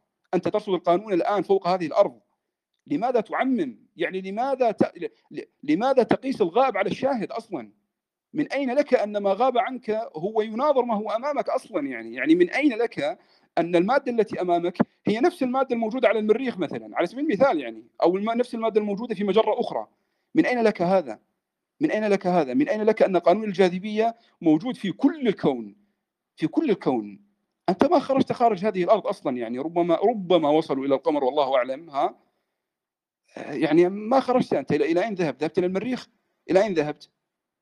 فهذا التعميم هذا التعميم آه، هذا يعني هذا التعميم يقود إلى خرف كبير والله يا جماعة والفيزيائيين يعني ال- ال- ال- ال- ال- الذين يتحدثون في هذا المجال يعني يسرحون بخيالهم آه، بطريقة عجيبة يعني آه، تماما كطريقة ال- ال- الكهان وال- والعرافين تماما يعني لا لا يفرقون عنهم. وهذا من التشبيه الرائع الذي طرحه حقيقة الدكتور هيثم جزاه الله خير في أحد حلقاته التي رد فيها على الدكتور آه، باسل الطائي. وأنا أنصح أن تشاهدوا هذه الحلقة حقيقة يوجد حلقة على قناة الدكتور هيثم طلعت على اليوتيوب رده على الدكتور باسل الطائي. شاهدوها ستنتفعون كثيرا حقيقة يعني ستبسط لكم وتنفعكم كثيرا في فهم ما دار الآن في هذه الغرفة. ال- ال- المسلمة الأخرى عند هؤلاء يا إخوة أنهم يقيسون الماضي على الحاضر. يعني أنت الآن تقي... أنت الآن أنت الآن قلت والله يا جماعة المادة لا تفنى ولا ولا توجد من عدم. طيب جميل هذا الكلام. هذا ال- ال- ال- القانون ال- ال- ال- الديناميكا الحرارية هذا هذا الذي أنت تتحدث عنه ما أدراك أنه وجد ها قبل خمسين ألف سنة قبل مليون سنة قبل عشر ملايين سنة. أنت إيش دراك؟ ها؟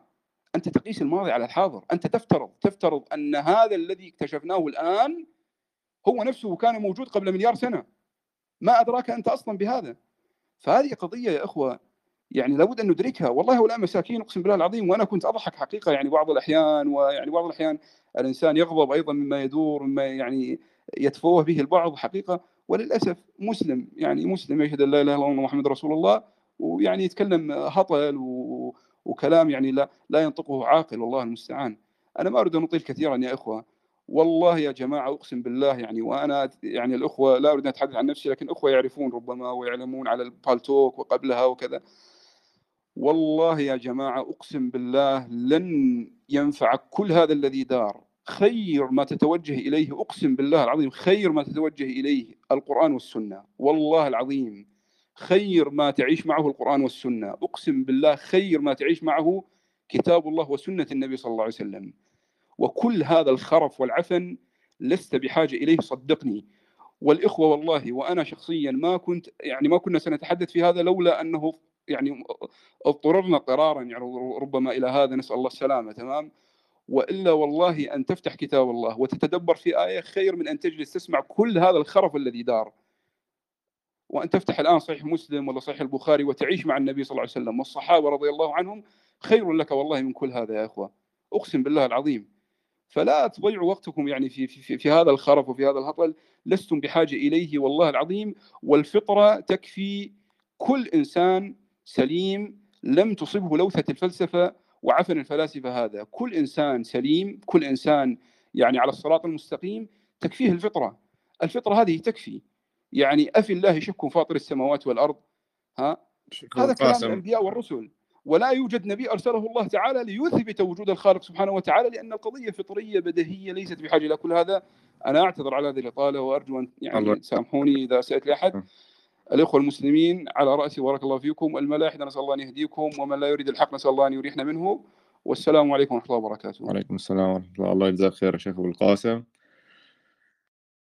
آه، فرانك إم بي كيو عاوزين تتكلموا ولا خلاص نغلق؟ استأذنكم.